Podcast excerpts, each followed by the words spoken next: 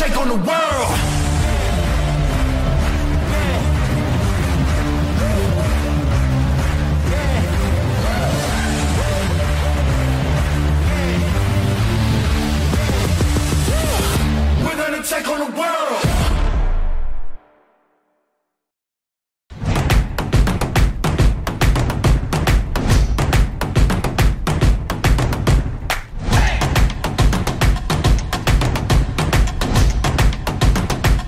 Bonsoir à tous, ravi de vous retrouver pour cette nouvelle émission des Incorrectibles. Alors ce soir, c'est une émission un peu particulière pour moi. L'invité que je reçois, c'est lui qui a permis aux Incorrectibles de voir le jour. Quand j'ai quitté CNews et que j'ai rejoint Sud Radio en 2018, il était en effet le président de cette radio au slogan Parlons vrai.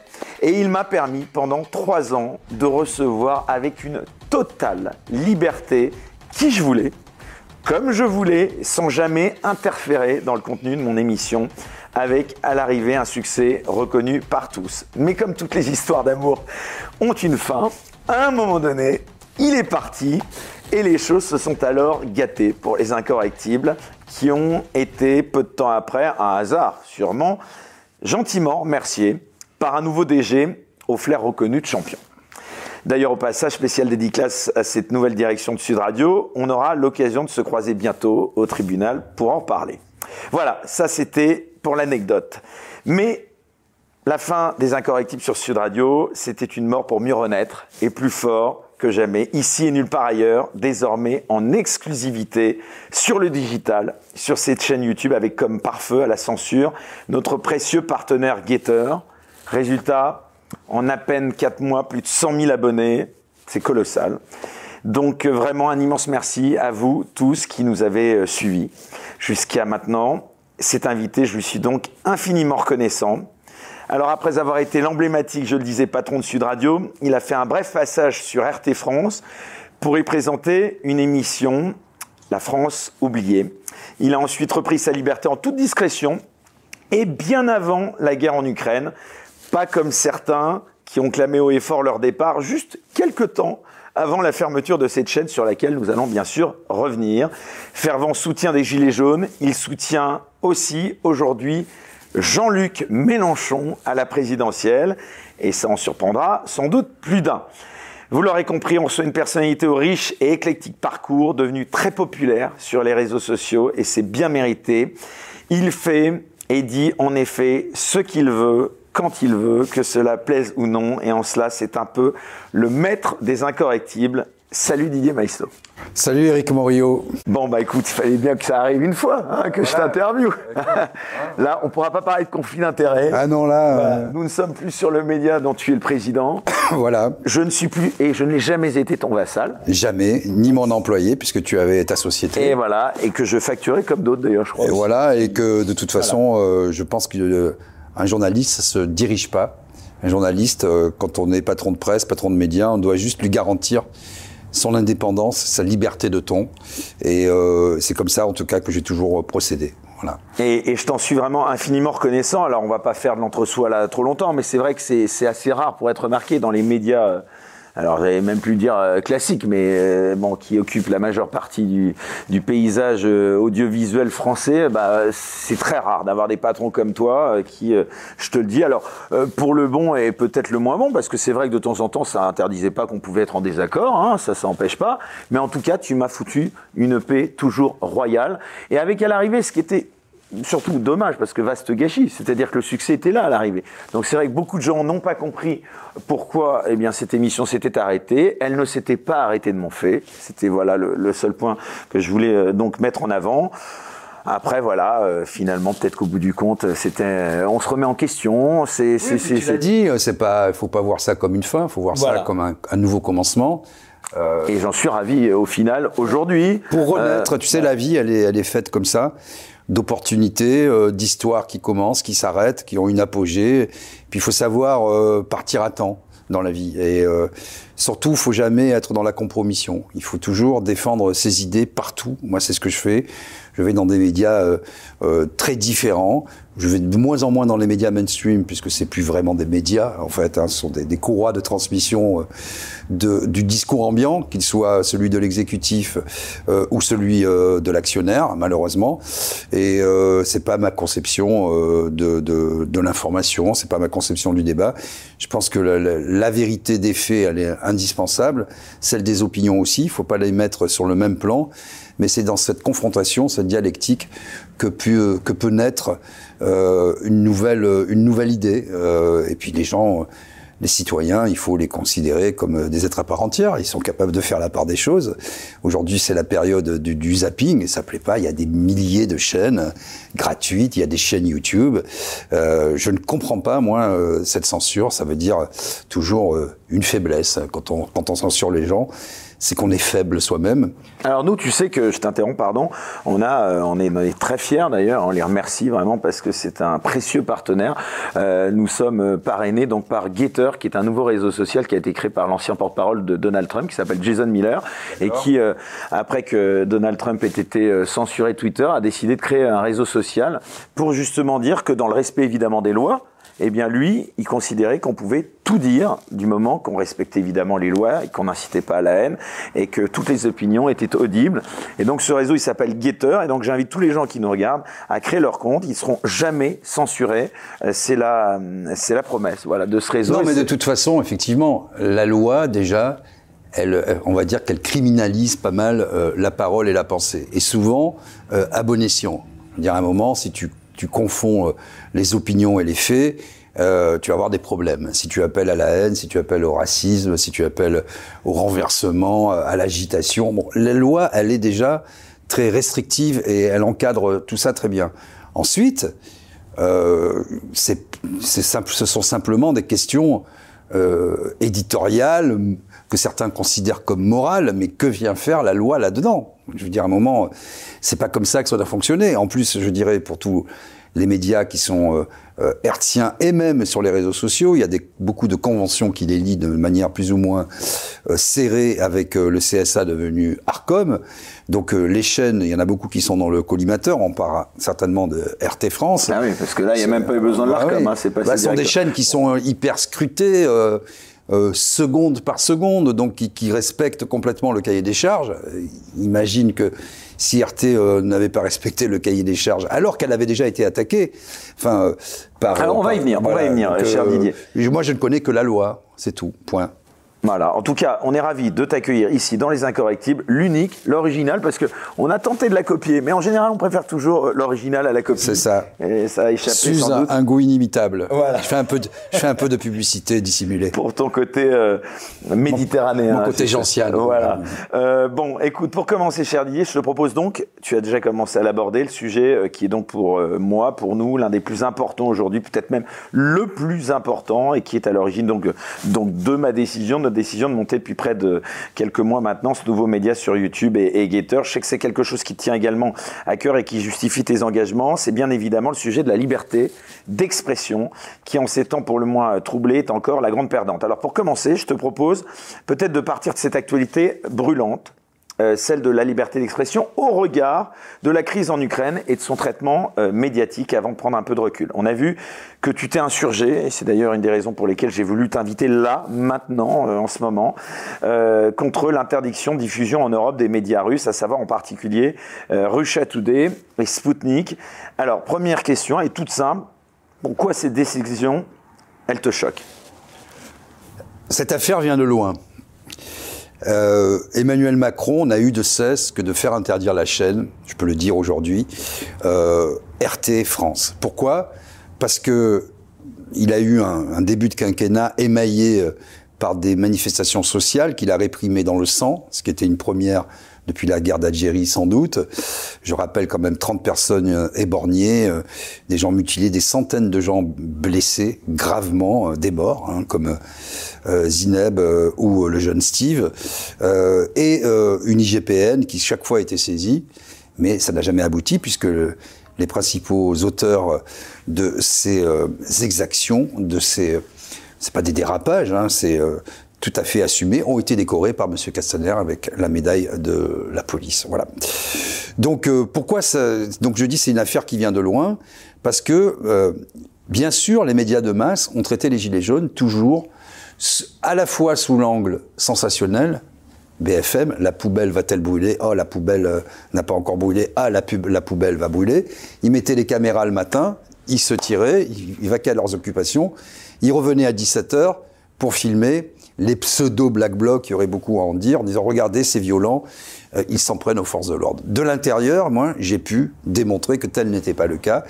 Et j'ai vu euh, beaucoup de gens euh, de RT, euh, notamment Nadège, Abderrazak, que j'ai vu sur le terrain, petit brin de femme. À qui t'as rendu hommage hein? Courageuse, libre, qui s'est pris euh, des grenades lacrymogènes, on courait dans tous les sens, c'était une violence. Donc tu parles de ces manifestations Voilà. en soutien aux Gilets jaunes. On s'est pris des coups de matraque, bon voilà, ils faisaient leur boulot. Ça c'est le premier aspect des Donc choses. pas d'amalgame, c'est ça que tu veux. Voilà. Deuxième aspect des choses, on voyait sur les, les moi j'y ai participé quelques fois, mais pas beaucoup parce qu'après je suis parti en courant. Dans les médias euh, de masse, euh, des pseudo-débats sur les gilets jaunes. Alors moi j'ai dû affronter des gens étiquetés journalistes ou étiquetés éditorialistes, c'est assez drôle, qui, revenant de week-end et regardant les tendances Twitter, après des agapes un peu arrosées, l'œil torve et un peu glauque, venaient nous expliquer ce qui se passait dans les manifs. Alors là, je dis, là, je suis pas d'accord, quoi. Euh, est-ce que, vous- est-ce que vous y étiez dans les manifs? Ça, ça parlait, un, des forces de l'ordre, deux, de qui euh, euh, créait ces troubles, et c'était souvent le préfet l'allemand, qui tronçonnait euh, les, euh, les cortèges, euh, qui nous nassait, qui nous mettait sous des pluies de gaz. On rappelle, hein, tu, tu as suivi ces, ces- ces cortèges toutes les semaines pendant. euh, pendant deux ans, Pendant deux euh, ans. même plus, parce que j'y vais encore régulièrement. Et donc je me suis dit, là, j'ai j'ai une prise de conscience à la fois politique, médiatique, sociétale, en disant non, ben, la, la storytelling qu'on nous raconte, vu de l'intérieur, c'est pas du tout comme ça que ça se passe. Ah, Donc, je, RT, je voyais donc ces journalistes, d'un côté qui étaient euh, sur le terrain, qui organisaient comme un RT, euh, euh, d'abord qui était un sur le terrain, mais qui organisait aussi des débats contradictoires où on pouvait s'exprimer sans que ce soit la foire d'empoigne, avec des points de vue très différents. Et de l'autre côté, je voyais des médias, courroies de transmission euh, de la Macronie, euh, qui nous traitaient de factieux, de séditieux, qui minimisaient les chiffres et qui reprenaient finalement la storytelling et tous les éléments de langage, notamment de la préfecture de police. Donc là, il y a euh, un véritable problème. Donc cette chaîne, évidemment, on va venir ensuite au conflit en Ukraine avec la Russie.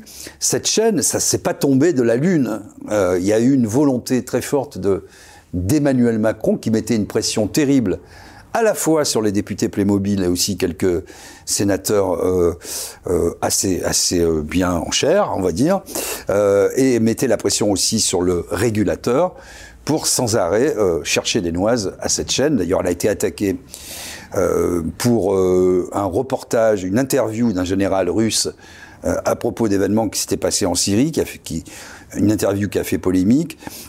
Ça a été euh, instruit et euh, il n'y avait même pas eu euh, une mise en demeure de la part du CSA, devenu Arcom, à l'époque c'était le CSA, contre la chaîne.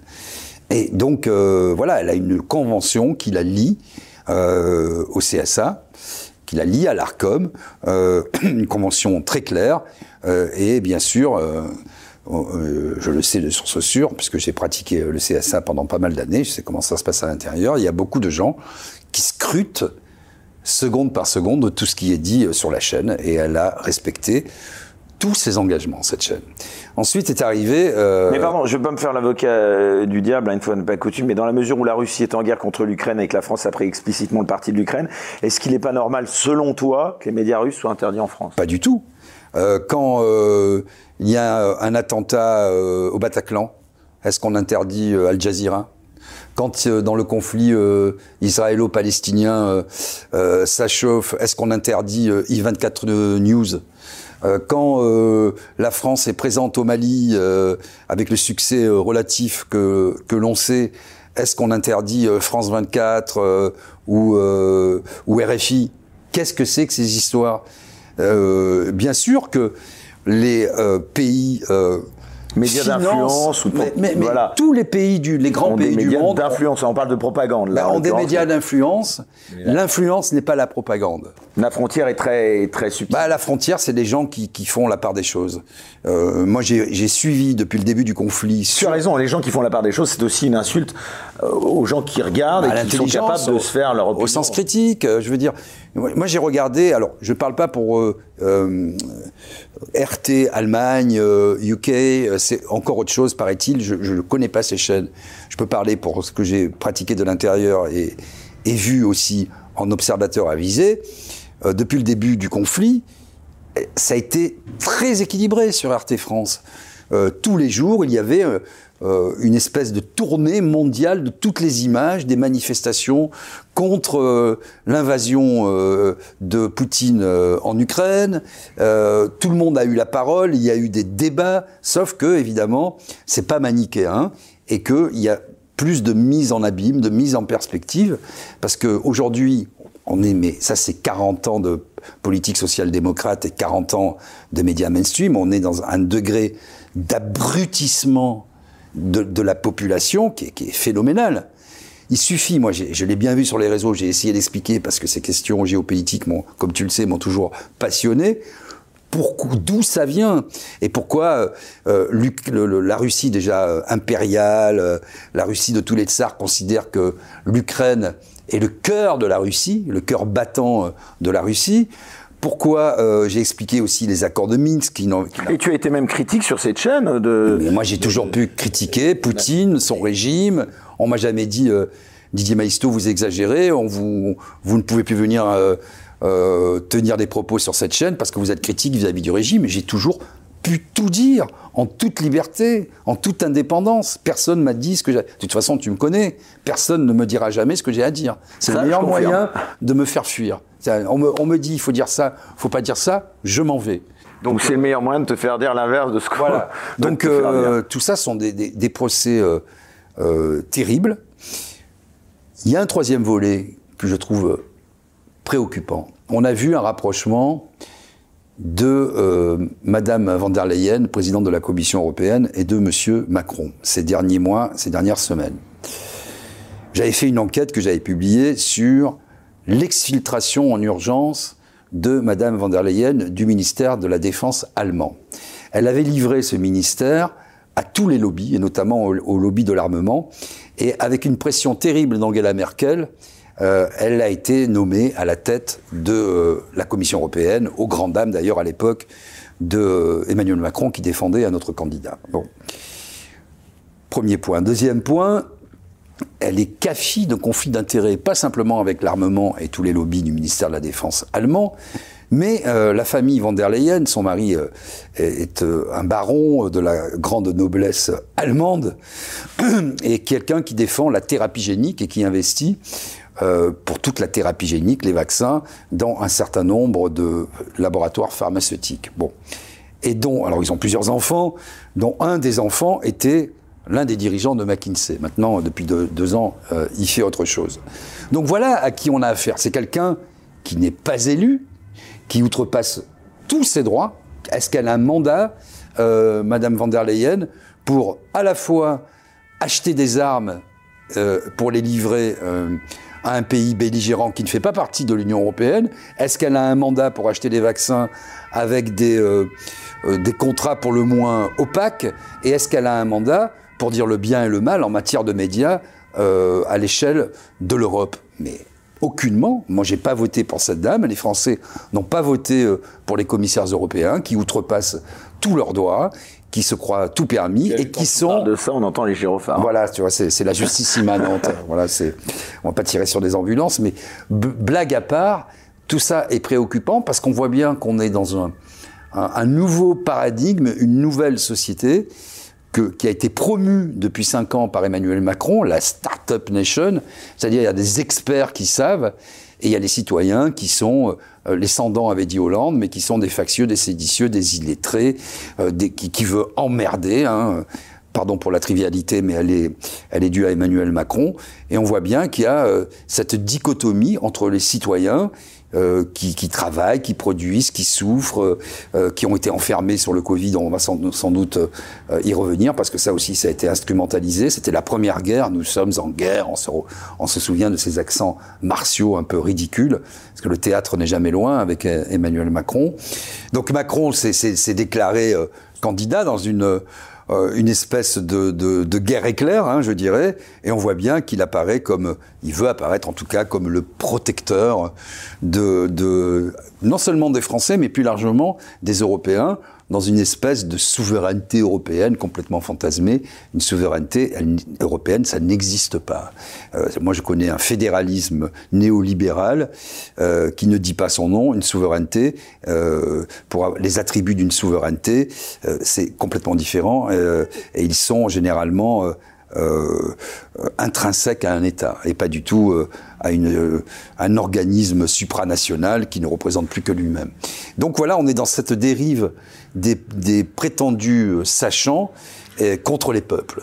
Et donc on nous dit comment il faut se comporter d'un point de vue sanitaire, explosion du secret médical, on a réprimé les manifestations de manière très dure et aujourd'hui, on nous dit, il y avait déjà eu les lois contre les pseudo fake news, qui fabrique les fake news sinon les gouvernements. Hein? Je, je, je, rappelle à tout le monde cette histoire rocambolesque de la salpêtrière euh, avec Monsieur Castaner, encore lui. Euh, donc qui fabrique les fake news sinon les gouvernements? Et aujourd'hui, euh, nous avons cette nouvelle séquence.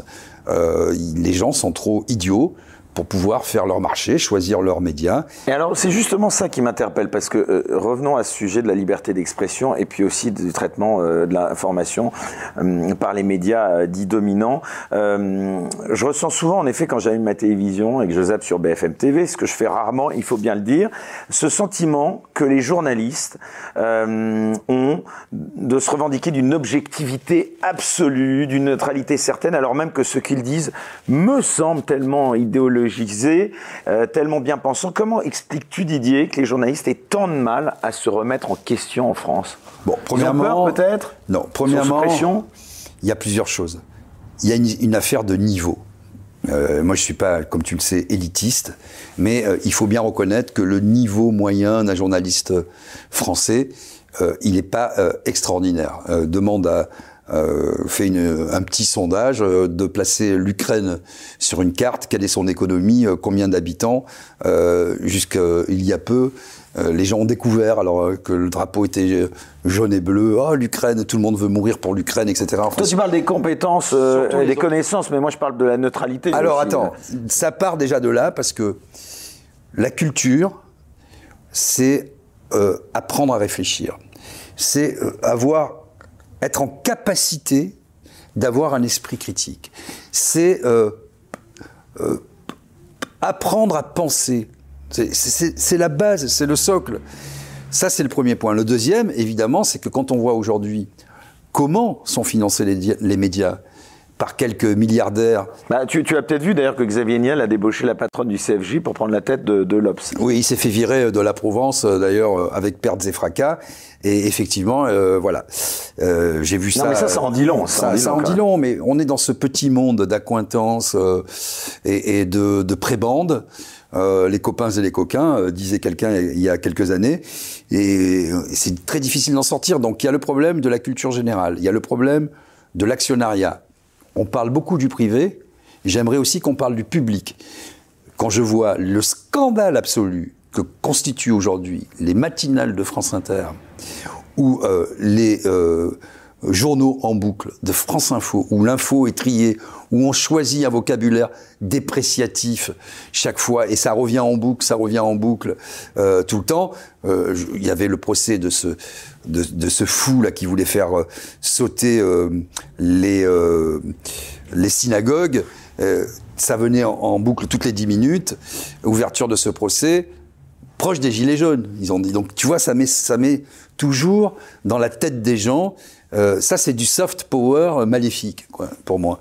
Donc ça, c'est le, deuxième volet. Euh, le troisième volet, ça veut dire gilets jaunes, association d'idées, antisémite, quoi. Oui, voilà, association d'idées antisémites, complotistes, fou furieux qui veut atteindre à la sécurité du chef de l'État, qui en veut à la République, qui n'est pas démocrate. Enfin, on, a droit à, tous ces amalgames stupides et honteux, mais bon, c'est comme ça. Il en reste malheureusement toujours quelque chose, quoi. Euh, et, le troisième euh, volet, je dirais que il y a une Tu veux dire telle- que BFM TV, LCI, ils sont tous autant idéologisés que sans doute Spoutnik, euh, RT. euh, Ça, c'est euh, très important, c'est un point clé. Comment se comportent ces gens et comment se comporte le système? C'est le camp du bien, quoi. Ouais, alors c'est intéressant de l'analyser. C'est prendre des opinions pour des faits et les prononcer avec une espèce de détachement qui pourrait les faire prendre pour la, pour la réalité. Le Monde a des titres très informatifs comme ça. Bien sûr, Le Monde, grand journal du soir, est, est neutre, hein, bien sûr. Bien sûr. Euh, le, le- le JT de TF1 à 20h, euh, quand tu as. Regarde, tu regardes, c'est des mannequins en fait. C'est plus des journalistes. C'est un ton euh, tout à fait plat. Euh, des gens. Pernod l'était pas, d'ailleurs. ça, Pernod a- l'était pas. Il y a quelques. Bon, c'est un peu la vieille école. Il écrivait tout d'ailleurs. Euh, je le connaissais bien, Jean-Pierre Pernod, hommage à lui. Et il n'avait pas de prompteur. Et il n'avait pas de prompteur. C'était un des rares qui écrivait encore. C'est un peu le journalisme à l'ancienne. On l'a beaucoup critiqué parce que ah bah oui, les territoires, les villages, etc. Mais bon, c'était son choix et c'était très bien. Euh, Il y avait une, une vraie proximité euh, avec les Français, quoi. Et, et donc. euh, euh, petit à petit, voilà, tu vois, on, on prend ces opinions, on en fait des faits, et on les prononce avec euh, une apparente neutralité, bienveillance. Oui, ils sont interchangeables, tu veux dire, ces présentateurs. Ouais, platitude, ça veut dire en dehors de ça, il y a pas de ça c'est la vérité quoi. Pravda en, en russe, c'est ça le mot pravda, c'est la vérité quoi. Et euh, et donc euh, voilà où, où on en est. Et il y a un mélange entre la vérité des faits et les opinions qui sont présentées comme des faits. Donc c'est un mythe, la neutralité journalistique pour toi. Alors, il n'y a qu'une faculté pour un journaliste, c'est d'être sincère. C'est d'abord c'est un médiateur normalement. Il doit pas. euh, tu, quand tu es éditorialiste, tu dois donner ton avis et le défendre. Mais quand tu es présentateur, animateur, tu dois, surtout dans les médias de masse, permettre la libre expression de différents courants de pensée. C'est ça. Mais là, ils donnent leur avis. Ils sont souvent plus, importants que l'interviewé. Et euh, ils parlent d'eux, en fait. Et, euh, et ça, ça pose un problème parce que la neutralité n'existe pas, l'objectivité n'existe pas, c'est une tarte à la crème. Euh, on n'est jamais objectif, on a toujours un point de vue. Il faut savoir qui parle et d'où il parle, et pourquoi il parle, et qu'est-ce qui l'anime. Donc ce qui compte, c'est la vérité des faits, partir des faits, et être sincère dans l'exposition de ces faits. On, en- on voit qu'aujourd'hui, on en est très loin. Mais je préfère à la limite des chaînes qui revendiquent une ligne éditoriale Qui annonce la, qui annonce la couleur. alors, quoi. bon, après, on peut dire, euh, moi, je suis pas d'accord, c'est horrible, c'est scandaleux, mais au moins, c'est clair. Moi, je- ce que j'aime pas, c'est vraiment, c'est l'hypocrisie. L'hypocrisie de tous ces médias euh, qui se prétendent informatifs, neutres, objectifs, et qui ont, au sein même de leur rédaction, ce qui est quand même lunaire et grotesque, des cellules de, fact-checking. Donc, c'est-à-dire, les journalistes qui se jugent eux-mêmes en disant bon on a vérifié hein, ce qu'on a dit c'était bien. Et puis lui il est complotiste. Non mais on est où quoi? On est en France en 2022 et ça c'est le résultat d'un long délitement de, de, de l'information de la manière de la fabriquer de ses sources de, de Le financement financement. Alors justement, le fait que la plupart des médias français soient détenus par une poignée de milliardaires, est-ce que ça te choque? Ben, évidemment que ça me choque. Ça me choque. Alors, je parle aussi du service public, faut, dont il faudrait garantir euh, le pluralisme. Mais, mais ça me choque dans la mesure où euh, les concentrations aboutissent à des visions du monde toujours plus restreintes. Euh, Toi, personnellement, pardon, mais je suis obligé de te poser cette question.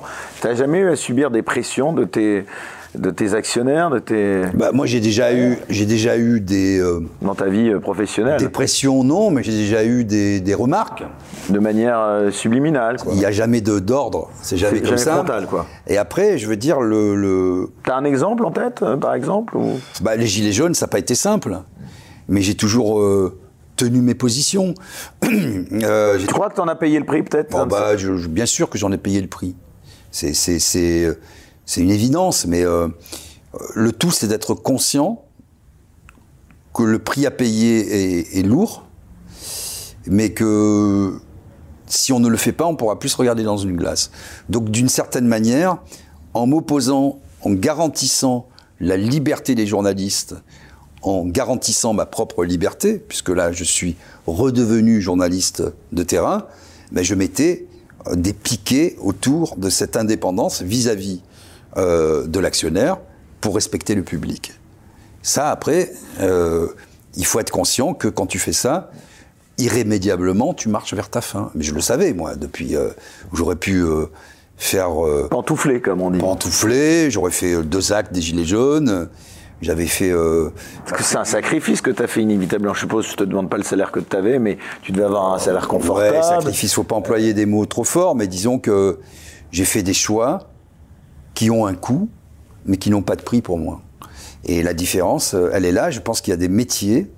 On l'a vu aussi, euh, tous les métiers à vocation. Quand j'ai vu ce qui s'est passé avec euh, euh, Véran et un certain nombre de grands professeurs euh, à l'occasion de, cette crise du Covid, euh, c'est un peu du même acabit. Il y a des gens qui sont allés au bout de leur, euh, de leur magistère, au bout de leur, de leur art, de leur science, pour dire attention, la version officielle n'est pas tout à fait celle qu'on vous dit. J'ai vu que le professeur Perron là, euh, vient d'être euh, suspendu, euh, il ne pourra plus euh, exercer. Euh, moi, je ne sais pas, je ne suis pas médecin, mais quand je vois quand même euh, le professeur Perron qui était euh, euh, à l'OMS vice-président euh, d'un organisme qui s'occupait des vaccins au niveau mondial, ou euh, euh, mon ami Alexandra Henrion-Code, euh, qui est quand même euh, qui a passé sa vie à travailler euh, sur euh, l'ARN messager. Euh, euh, quand je vois le professeur euh, Raoult, moi je sais pas, je suis pas assez qualifié parce que je suis pas dans la dans la virologie ou l'épidémiologie.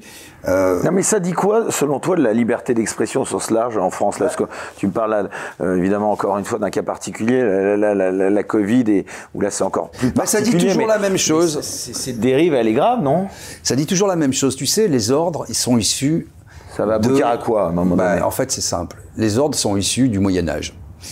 C'était des ordres euh, petit à petit. euh, bon, on va pas refaire toute l'histoire du Moyen Âge euh, en passant par le pétainisme euh, jusqu'à aujourd'hui, mais quand même, ces ordres se sont euh, empilés aux différentes réglementations françaises, européennes. Et puis, c'est les pères qui jugent leurs pères. hein.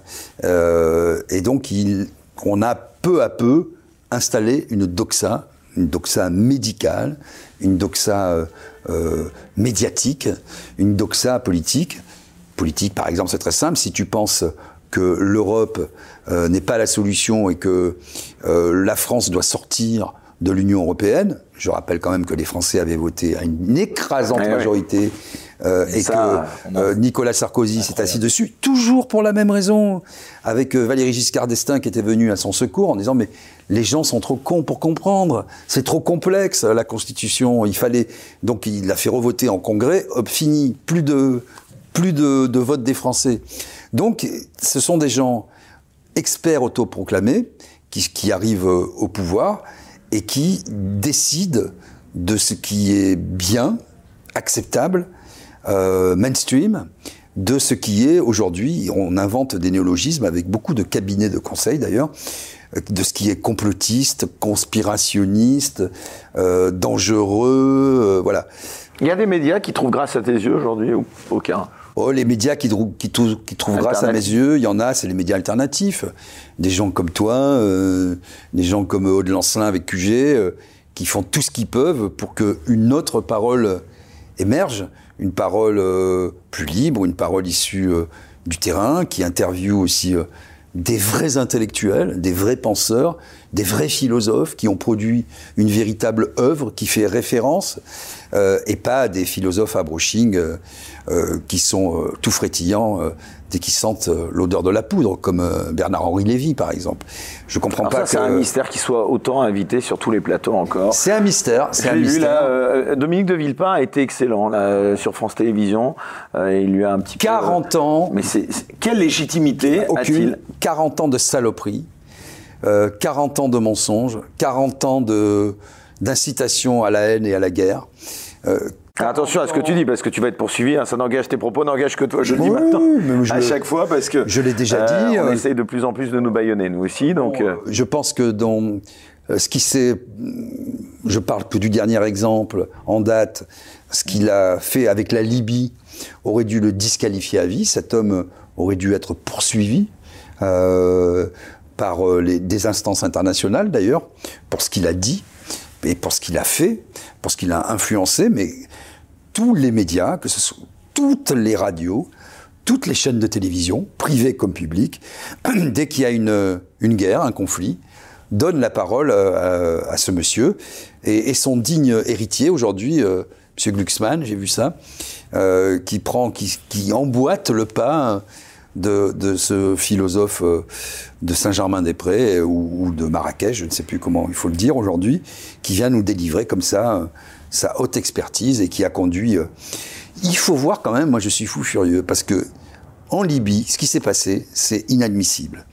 On a vu en France, et c'est Patrick Ollier, le président du Grand Paris aujourd'hui, Monsieur Alliot-Marie, Monsieur Pomme, comme, comme on le surnomme, je peux le dire, c'est moi qui ai trouvé le surnom à l'époque, donc était la cheville ouvrière de la venue de Muammar Kadhafi en France. À l'époque, il était terroriste international, mis au banc de la communauté internationale tout entière.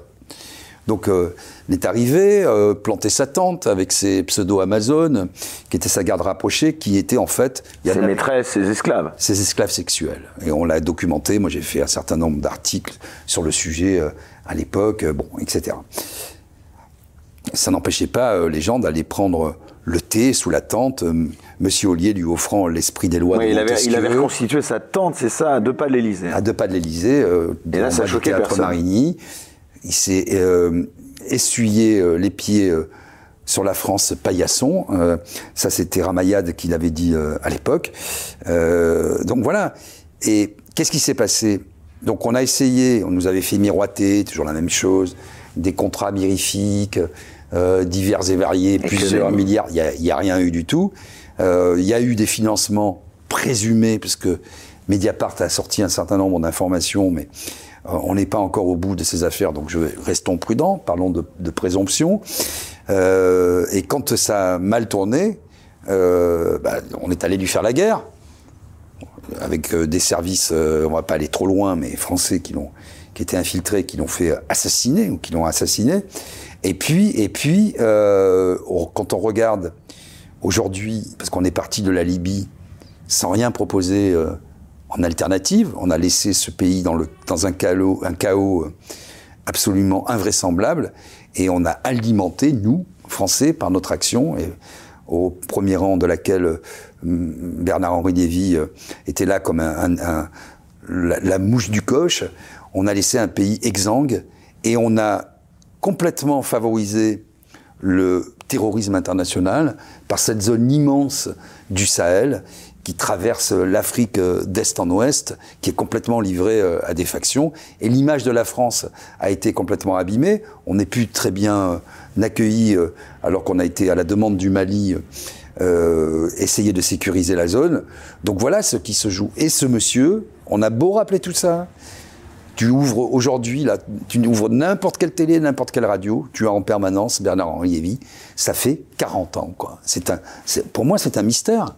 Alors, on m'a expliqué que son père, euh, euh, dont il a hérité une, immense fortune, euh, avait fait le, faire le serment à Pinault de l'aider, de lui avoir sa page dans le point, etc. Bon, d'accord, tout ça explique un peu euh, les choses, mais il y a, euh, il y a un mystère, aussi beaucoup de facilité de la part de, de je sais pas, des, des- des journalistes, des animateurs, ou des patrons de chaîne qui disent, ben, il y a un conflit, on appelle BHL. Mais, mais c'est extrêmement grave. Et ces gens-là continuent, participent, à l'abrutissement des gens, participent à, à des guerres, euh, poussent les gens. Quand je vois ce qui se passe en Ukraine aujourd'hui, quand j'entends les déclarations de tous ces vats en guerre, Lévy, bien sûr, mais aussi euh, Jadot, mais aussi Hidalgo, euh, ou euh, Glucksmann, des gens qui, entre poire et fromage, entre Bastille et République, veulent envoyer des populations civiles se faire massacrer face à la première ou la deuxième armée du monde, et puis reprennent leurs occupations euh, de bobos, ben moi je, suis choqué, je suis euh, scandalisé. Ça en dit long euh, sur le système français, mais aussi sur le système non, politique français, intellectuel, euh, sur cette faillite totale de, de- des intellectuels en France, mais aussi sur cette faillite médiatique qui donne la parole finalement euh, aux plus, euh, oui, aux plus médiatisés des gens, même si ce qu'ils disent n'est pas intéressant ou peut être euh, dangereux. On a cassé tout esprit critique. On a, oui, on a, on a mis la question. En fait, Bah, sur la Covid, en effet, on, on l'a vu. Ça a bah, été, ce euh, système, c'est un système qui est subtil, contrairement à ce qu'on pourrait croire, euh, qui est un système de mettre les gens dans les cases. C'est-à-dire, il y a les gens sérieux, c'est un peu la campagne de Macron d'ailleurs, et puis il y a les autres. Donc, euh, il est de bon ton, quand on est sérieux, de dire que euh, le Covid va tous euh, nous tuer. Je rappelle quand même euh, l'extrême faiblesse de la létalité, notamment pour ce qui concerne Omicron. On a eu, on a aujourd'hui du recul sur la mortalité, sur la létalité, sur le, les facteurs de transmission du virus. Bon, on a enfermé les gens. C'était alors le premier confinement, ok, panique générale dans tous les pays du monde, c'est nouveau. Certains avaient alerté en disant mais c'est euh, c'est un acte médiéval quoi d'enfermer les gens. Moi j'étais, comme tu le sais, je faisais euh, des émissions tous les soirs euh, sur Sud Radio, je prenais les gens au téléphone, etc. Et je regardais, donc je me suis obligé à lire tous les rapports de Santé publique France, etc. Mais très vite, on a vu que le fait d'enfermer les gens dans un espace clos, favorisant la promiscuité et la circulation du virus. Alors on nous disait à la fois restez chez vous et ouvrez les fenêtres. Mais vous pouvez prendre les transports en commun. Mais vous pouvez aller faire les courses. C'était du flanc. Ce, ce- ce- ces confinements et ces couvre-feux, c'était fait pour marquer les esprits, pour dire on fait quelque chose. Personne n'a pu démontrer la réalité, euh, le bénéfice de ces enfermements. Parce que moi j'appelle ça euh, des enfermements. Alors pourquoi ils ont fait ça selon toi? Ils ont fait ça parce que, si tu veux, étant démunis, notamment en France, euh, sur... euh, C'est vrai que là, il faut reconnaître à, ton nouveau poulain que tu soutiens, Jean-Luc Mélenchon, ça a été l'un des rares hein, sur la, la pandémie à avoir une vision, une position très critique à l'égard de nos dirigeants. Euh, tout le monde s'était couché. Et il faut lui reconnaître ça, ça a été celui qui a été Non mais tu vois, mirage collectif. Là, la France insoumise. Il faudra beaucoup réfléchir à ça. Comment une société tout entière, par ses signaux faibles répétés, peut, peut basculer dans la soumission totale. Bon, Il- enfin, il faut se rappeler que on, on s'auto-signait des mots pour aller faire pisser le chien à 500 mètres de chez soi. On lavait les, les- les- les cartons de pâtes en disant ah le, le virus va. On, ne pouvait pas manger à plus de 6 on a laissé crever nos anciens dans les EHPAD sans, qu'on puisse leur apporter le moindre soutien moral. Et quand on regarde les chiffres, la mortalité a très peu augmenté. L'âge le médian, l'âge auquel on meurt du Covid, c'est 84 ans. Euh, on n'a jamais parlé des causes qui sont beaucoup la malbouffe. On a parlé des conséquences. Euh, rapidement, dans l'énonciation mortifère de, du, euh, comment il s'appelait, euh, le directeur général de la santé, euh, Salomon. Salomon, le croque-mort, là, il nous faisait tous les jours son, sa, sa mo- sa comptabilité morbide. Et puis, assez vite, euh, on n'a plus eu les profils. On n'a les- plus vu, d'ailleurs. Voilà, on n'a plus, on n'a pas eu les, les comorbidités. Deux tiers des gens qui sont morts du Covid ou qui ont fait des formes graves, euh, ce sont des gens qui avaient des comorbidités, qui sont euh, notamment euh, issus de, de nos modes de vie. Mélenchon en a très bien parlé la déforestation qui, entre, qui euh, aboutit finalement à de l'industrialisation, de la, on bouffe vraiment mal, on mange très très mal, euh, ça produit beaucoup de pollution, il y a des zoonoses, des animaux euh, domestiques qui sont évidemment en contact avec des animaux sauvages, il y a de la mondialisation et on est gras, on est obèse, on a des maladies cardiovasculaires, on a du diabète et tout ça évidemment euh, ce sont les gens qui meurent en priorité. Mais est-ce que tu as vu ce débat se dérouler de façon sereine dans la société française? Non, on nous a dit euh, enfermez-vous, mettez euh, des masques. Alors, quand on n'avait pas de masque, euh, bah, ça servait à rien. Quand on a eu des masques, il fallait mettre des masques. Ensuite, on a eu les vaccins. Moi, je suis pas du tout anti-vaccin, ni de près ni de loin, mais je regarde de façon euh, euh, factuelle les choses. Enfin, tu as fait le choix, non, tu peux le dire, tu es vacciné ou pas? Bah, moi, je suis pas vacciné. Donc, Enfin, là, tu dois être heureux puisque le pass vaccinal va être euh, au hasard levé juste avant. Voilà, suspendu, je pense, parce que on sait. euh, Ah, voilà. tu crois que- On verra bien. Euh, Tu y crois pas, toi Tu crois qu'il va être mis après la présidence? Bah, je pense que. Enfin, c'est le sauveur. On, on, on Ah bah là, non, mais il y a un alignement, c'est ce qui est fantastique. Magnifique. Un alignement des planètes. Euh, toutes les planètes se sont alignées sur Jupiter. Et euh, donc c'est une nouvelle galaxie qui est en train de naître euh, sous nos yeux ébahis, écarquillés. C'est la fin du Covid, la levée Bah, des depuis restrictions. le début de la guerre en Ukraine, il a disparu. Le Ah Covid. voilà, il a Hein. disparu. donc voilà, l'Ukraine a- chassé le Covid. On lève les restrictions. Ils avaient déjà un petit peu averti parce qu'ils avaient fait des projections en disant quand le taux R sera de temps, quand les hospitalisations seront de temps, on lèvera les restrictions. Comme par hasard, mais on va dire qu'on est complotiste. Ça arrive juste. C'était la question. voilà, non, mais c'est ça. À un moment, Parce les- qu'on on, l'a laissé entendre que tu pouvais être complotiste toi aussi. assez, assez, assez peu. peu. De temps en temps, j'ai des, des attaques de petits roquets. Bon, voilà. Bon. Petits roquets, je les laisse me mordiller. euh, Ça leur fait les dents, ils sont contents. Je, je réponds plus à ça. Ça, ça, ça m'indiffère. C'est pas aussi l'insulte facile suprême pour essayer de disqualifier quelqu'un quand on n'a plus aucun argument. Allez, il est complotiste. Bah, évidemment, c'est tous ces néologismes qui sont. on a inventé des mots. Il y a même la complosphère. J'ai entendu quelqu'un Oui, la dire ça. complosphère, le, les, les conspirationnistes, euh, les, les platistes. euh, alors on fait des analogies parce qu'aux États-Unis, effectivement, moi j'ai vu les, les chiffres, il y a beaucoup de gens qui pensent encore que la Terre est plate. Et donc, euh, ça c'est l'insulte suprême. On dit vous êtes platiste. Euh, bon voilà.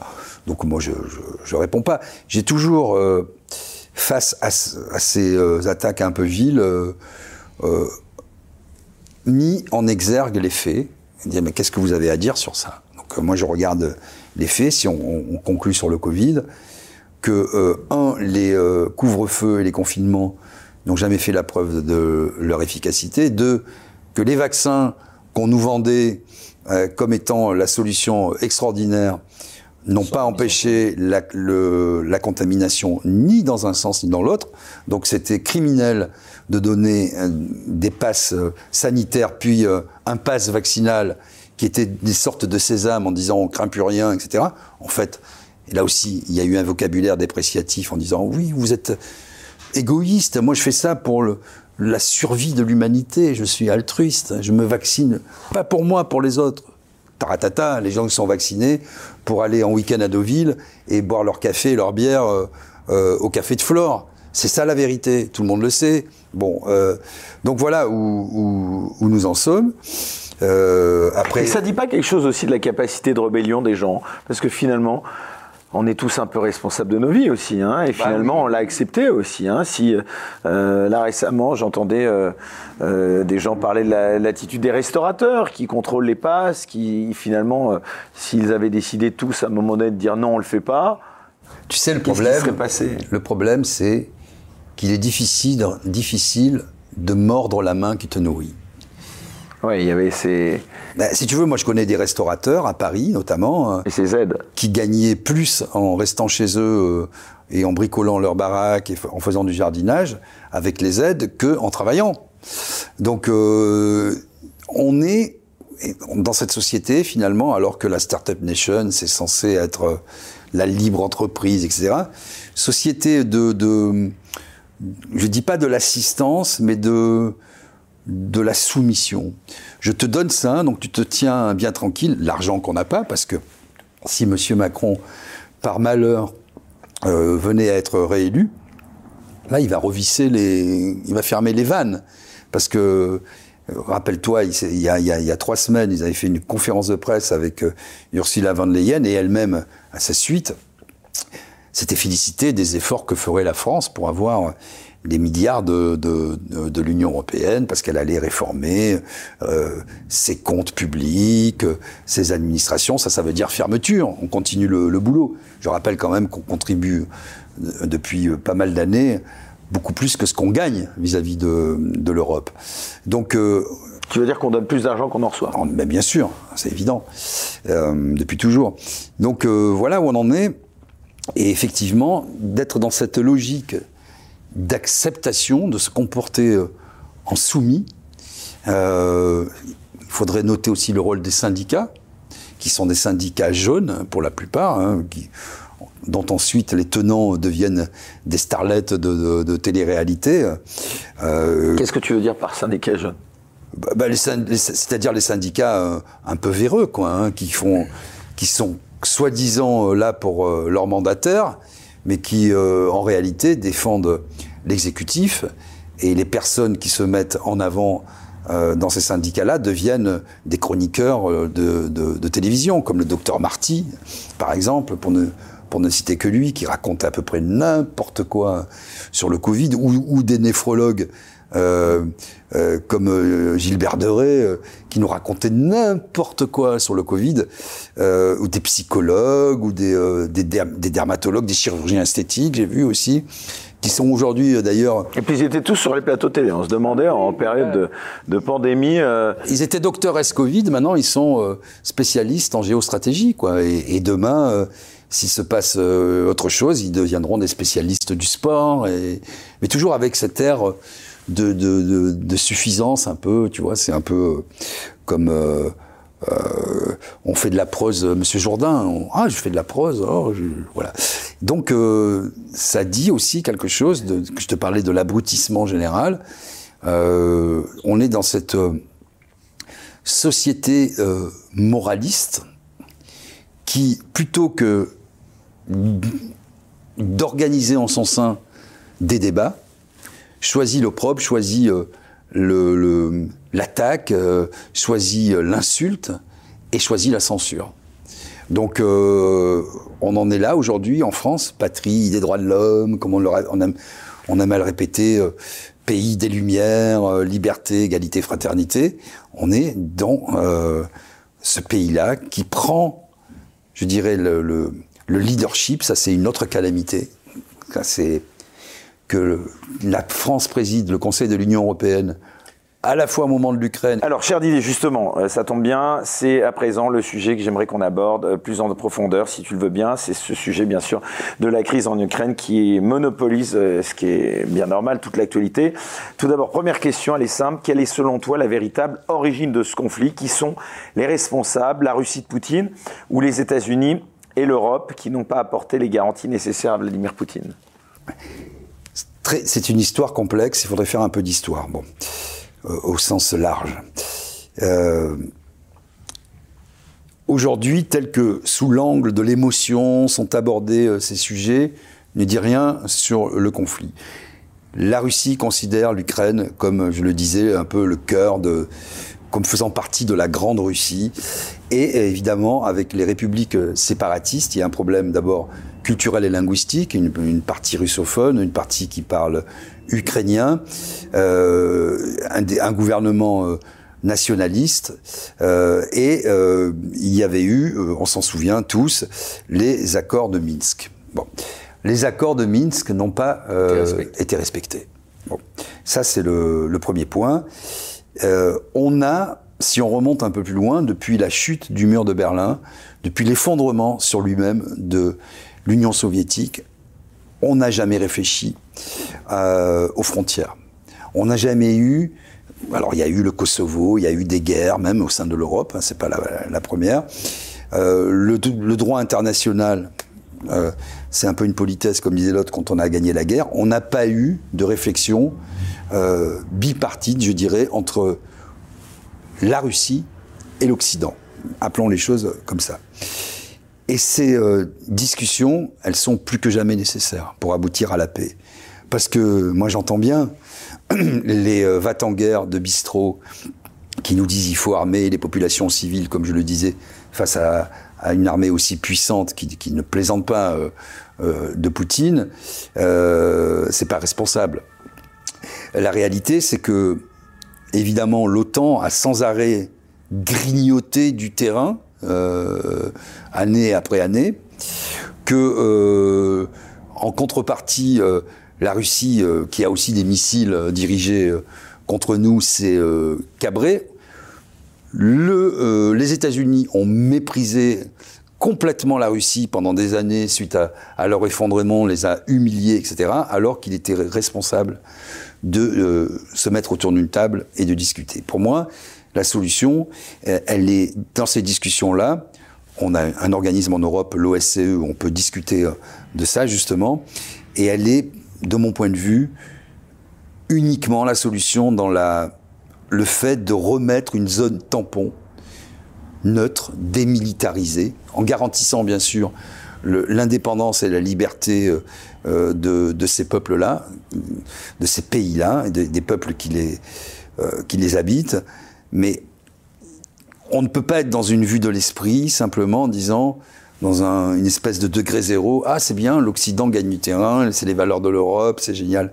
Ça, c'est notre point de vue. Et il, se défend, mais euh, les Russes ont un autre point de vue. Et euh, avec euh, des puissances qui bénéficient l'une et l'autre de la dissuasion nucléaire, on ne peut pas raisonner comme ça. Donc il faut se mettre euh, autour d'une table, discuter de ce statut particulier, comme a pu euh, le jouer, comme a pu l'être la Finlande pendant des, des décennies. Euh, Il n'y a pas d'autre solution, que ça plaise ou non. Quand j'entends aujourd'hui euh, euh, des gens qui poussent à l'adhésion euh, de l'Ukraine à l'Union européenne et donc de facto à l'OTAN et donc de facto sous influence euh, états-unienne, c'est juste, euh, c'est juste très dangereux, quoi. Mettre de l'huile sur le feu. Euh, c'est mettre de l'huile sur le feu. Alors, il y a beaucoup de d'hommes politiques. Bon, il y a, il y a le, je dirais le fond de la cuve, c'est Anne Hidalgo, Jadot, euh, bon, qui ne décollent pas dans les sondages et qui font de la diffamation, notamment vis-à-vis de Jean-Luc Mélenchon, pro-Poutine, etc. Bon, ça là, bon, allez, on, on évacue euh, et on passe à autre chose. Après, il y a des gens plus plus sérieux, comme euh, par exemple euh, Le Drian ou euh, Bruno Le Maire, qui sont euh, au gouvernement, qui ont eu des Enfin, paroles- encore que, excuse-moi, Bruno Le Maire, euh, quand il a dit qu'on allait faire. Ah, justement, j'allais y venir. ouais, faut- excuse-moi, c'était irresponsable. C'est des paroles. Alors, il a, il a rétropédalé en moins de Voilà. temps qu'il ne faut pour le Non, dire. mais on se rend bien compte qu'on est sur des, euh, sur des paroles malheureuses. D'ailleurs, le ministre euh, Bah, tu vas pas me dire que tu défends là pas euh, du tout. point de vue. non, euh, mais justement, qu'a c'est euh, pour dire que dans ces situations explosives, il faut prendre le point de vue, faut prendre en compte le point de vue de l'autre. C'est ça la vraie diplomatie, c'est ça la stratégie.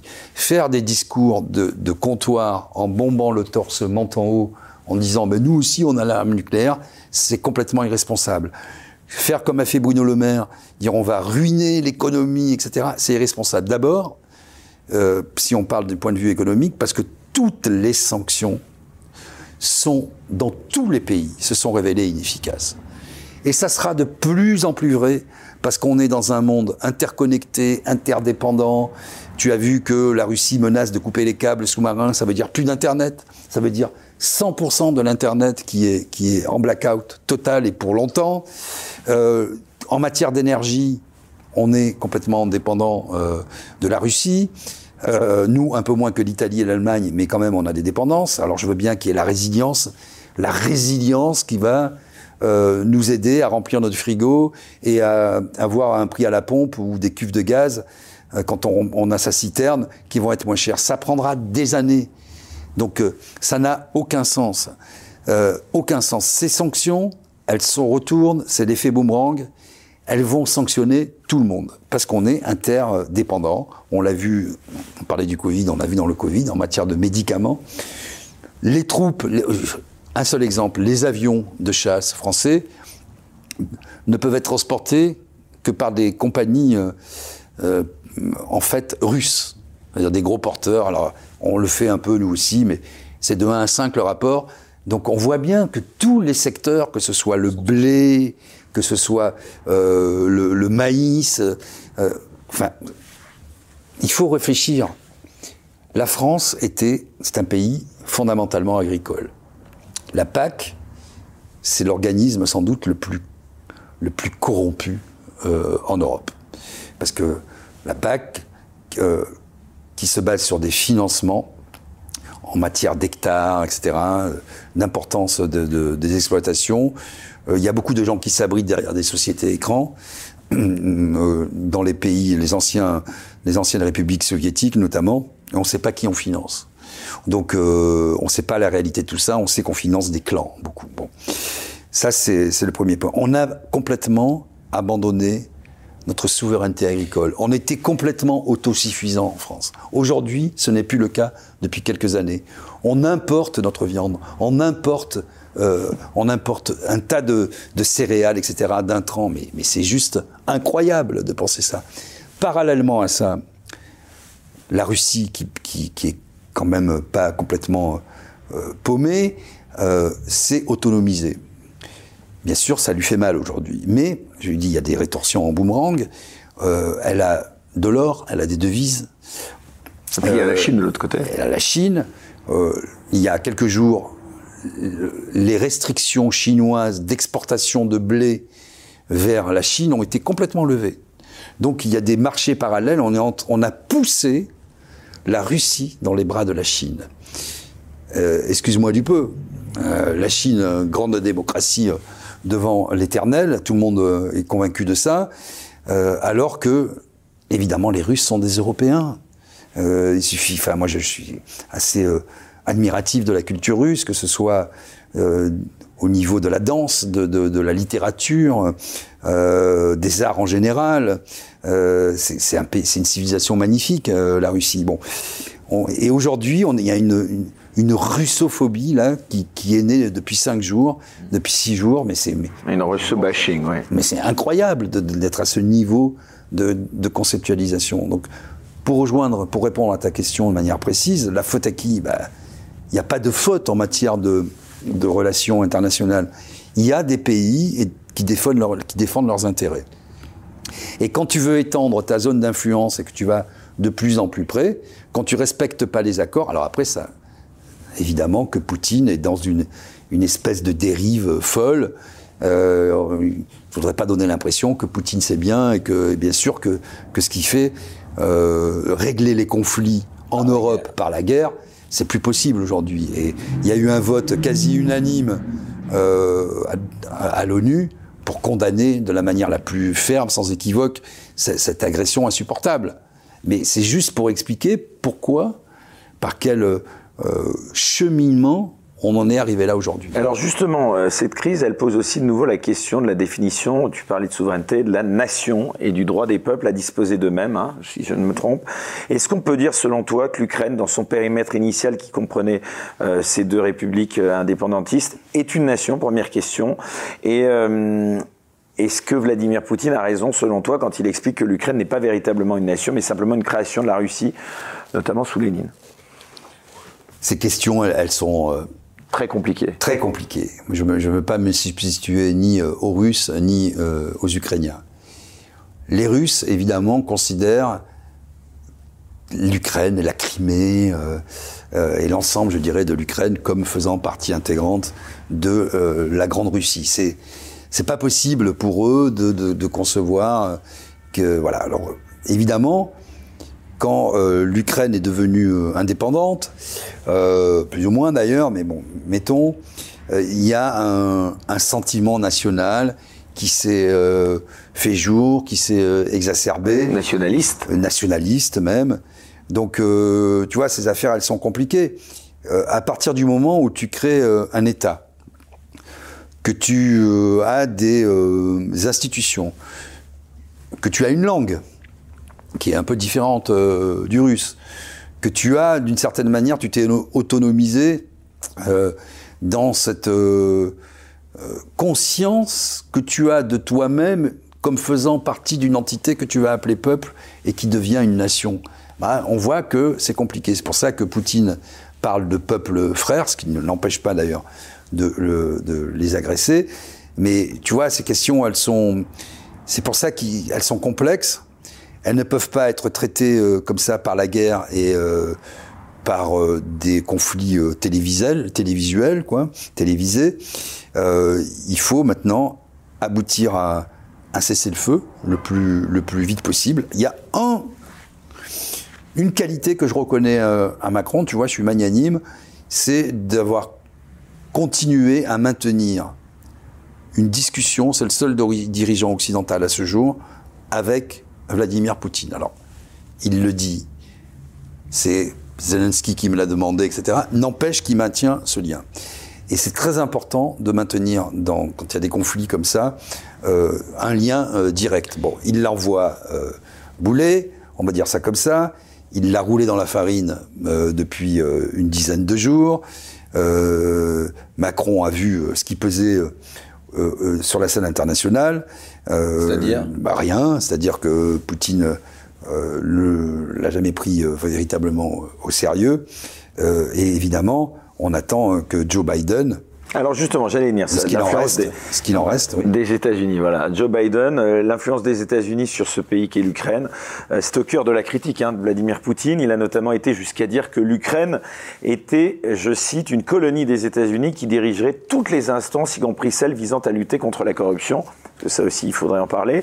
Quel est ton avis sur ce sujet véritablement sensible et qui est toujours d'ailleurs balayé comme un fantasme de la part des médias mainstream dont on parlait, sans jamais s'interroger sur la possible réalité d'une telle accusation?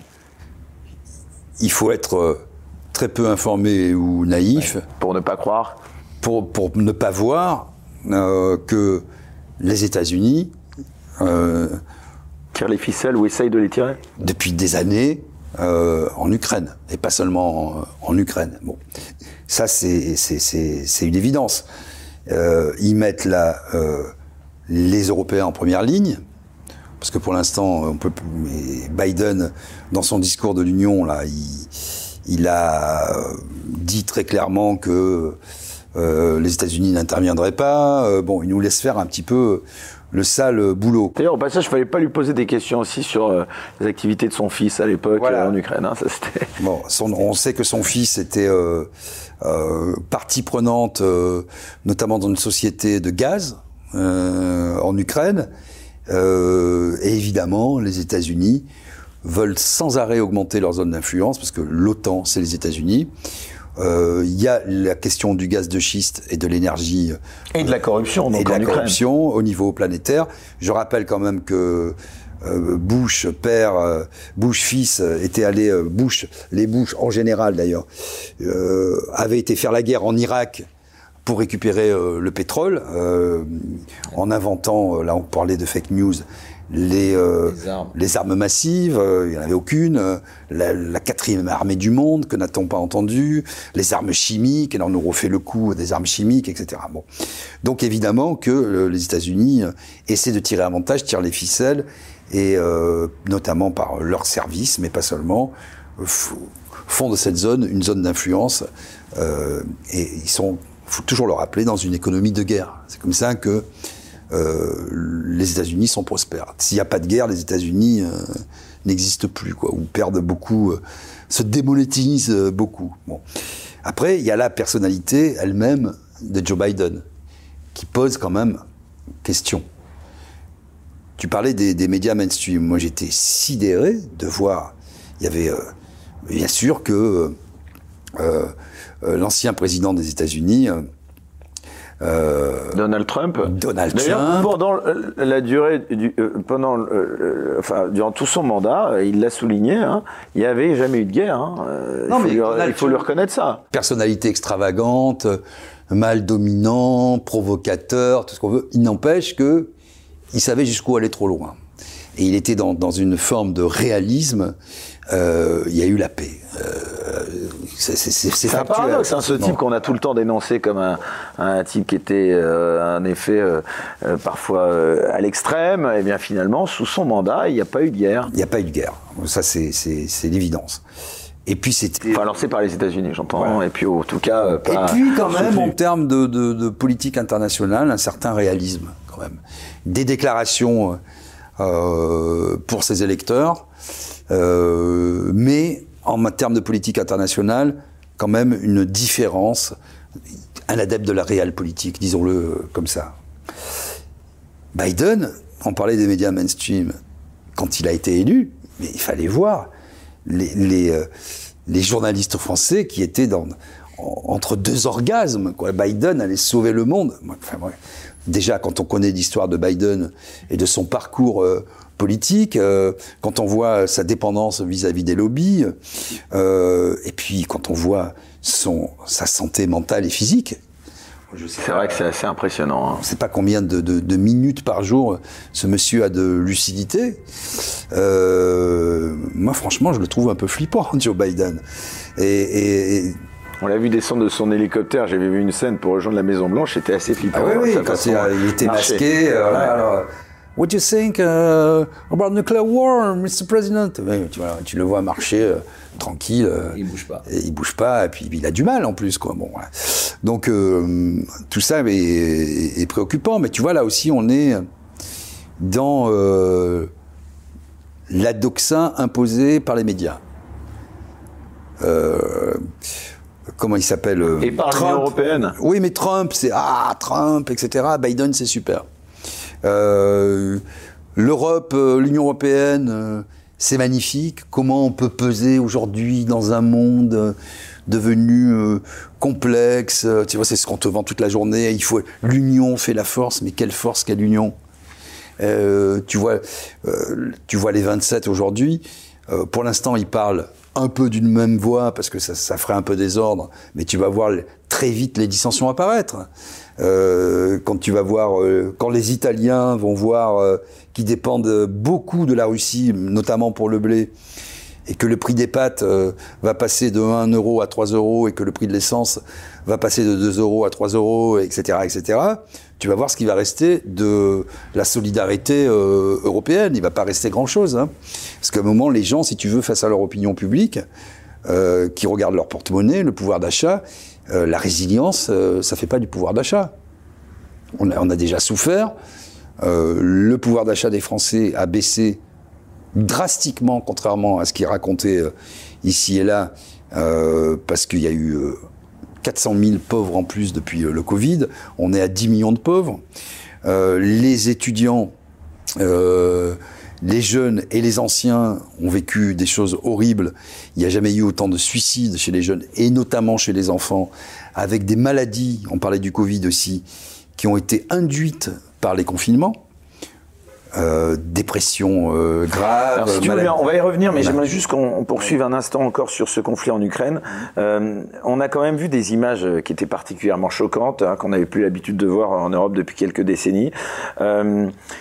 Est-ce qu'elle n'est pas quand même disproportionnée, cette opération? Tu, tu, tu, tu es d'accord pour le, le, le dénoncer, ça aussi Tu veux euh, dire l'opération de, de- militaire en Ukraine euh, par les forces russes? euh, Est-ce que la, Russie était contrainte d'entrer en guerre selon toi? Est-ce qu'il y avait, qu'il y avait, tu me parlais de, de solutions diplomatiques. Est-ce qu'il y avait véritablement une autre solution? Non, mais évidemment qu'elle est Je n'ai pas la réponse à ça. Je Non, mais la, la guerre, c'est jamais la solution.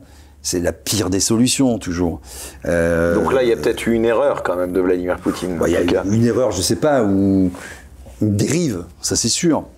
Une dérive, il est quand même, euh, allez, on va pas dire dictateur, il faut pas le dire parce que s'il faut, et ça c'est un autre euh, point intéressant, euh, s'il faut discuter avec lui, on va pas le traiter de dictateur, mais disons que c'est pour le moins euh, un autocrate. Mais, mais je pense que, enfin, quand on regarde un petit peu la, la situation euh, de manière, euh, je dirais, la plus factuelle possible, il a anticipé les choses. Parce que d'un autre côté, tu avais euh, l'OTAN, mettons-le comme ça, les États-Unis, l'Union européenne, qui poussaient sans arrêt les accords de Minsk qui n'avaient pas été respectés en Ukraine, etc., mais qui poussaient quand même sans arrêt l'Ukraine dans sa propre sphère, qu'il a tiré dans sa propre sphère d'influence. Et imagine si l'Ukraine, de manière comme ça brutale, euh, avait dit j'adhère à l'Union, ou enfin, adhérer à l'Union européenne, c'est tout un processus. Il y a un cahier des charges assez compliqué. D'ailleurs, Macron a rétropédalé en disant euh, faudrait pas décevoir nos amis ukrainiens. Il est quand même réaliste, euh, Emmanuel Macron. Mais en tout cas, les faire adhérer à l'OTAN, ben, c'est évidemment un acte de guerre. Pourquoi? Parce que faire adhérer un pays limitrophe de la Russie, avec toute l'histoire particulière de l'Ukraine, qui va euh, être une base de l'OTAN avec une base nucléaire face à une, puissance nucléaire, évidemment que Poutine ne va pas l'accepter. Alors tu vois, c'est compliqué de, de, de, poser la question sur, sur des termes qui sont qualitatifs. Euh, on peut dire c'est exagéré, on peut dire c'est un autocrate, euh, pourquoi il fait ça, pourquoi il se comporte comme ça, nous on est européens, on veut la paix. Oui, mais de son point de vue, s'il ne le faisait pas maintenant, euh, je ne l'excuse pas, j'essaie d'expliquer, s'il ne le faisait pas maintenant, euh, une fois que si on allait plus loin dans le processus, que l'Ukraine eut intégré l'OTAN, bah, c'est pas la même paire de manches, parce que là on est force nucléaire contre force nucléaire. C'est pour ça qu'il faut impérativement une zone tampon de pays non alignés qu'il faut sans doute démilitariser. Et c'est pour ça, et c'est d'ailleurs ce qui m'a plu aussi chez Mélenchon, mais c'est arrivé après, euh, parce qu'on était sur les mêmes positions, le non-alignement de la France, il est absolument rendu nécessaire. Et on se rend compte que la France peut peser au niveau international, peut porter cette voie-là originale, comme l'avait fait le général de Gaulle en, en 66, en quittant le commandement intégré de, l'OTAN. On ne peut pas dire que le général de Gaulle était anti-France, qu'il n'avait pas de vision stratégique euh, du pays. Euh, ça veut dire en fait d'être non aligné, de ne pas être dans un camp. Et parfois, ça veut dire simplement défendre ses intérêts avec la voie particulière qui est la recherche toujours de la paix pour la France. Donc parfois, ça peut nous intéresser de faire des partenariats stratégiques avec la Russie. Parfois, ça peut nous intéresser de nous rapprocher des États-Unis, d'autres pays européens pour tel ou tel projet.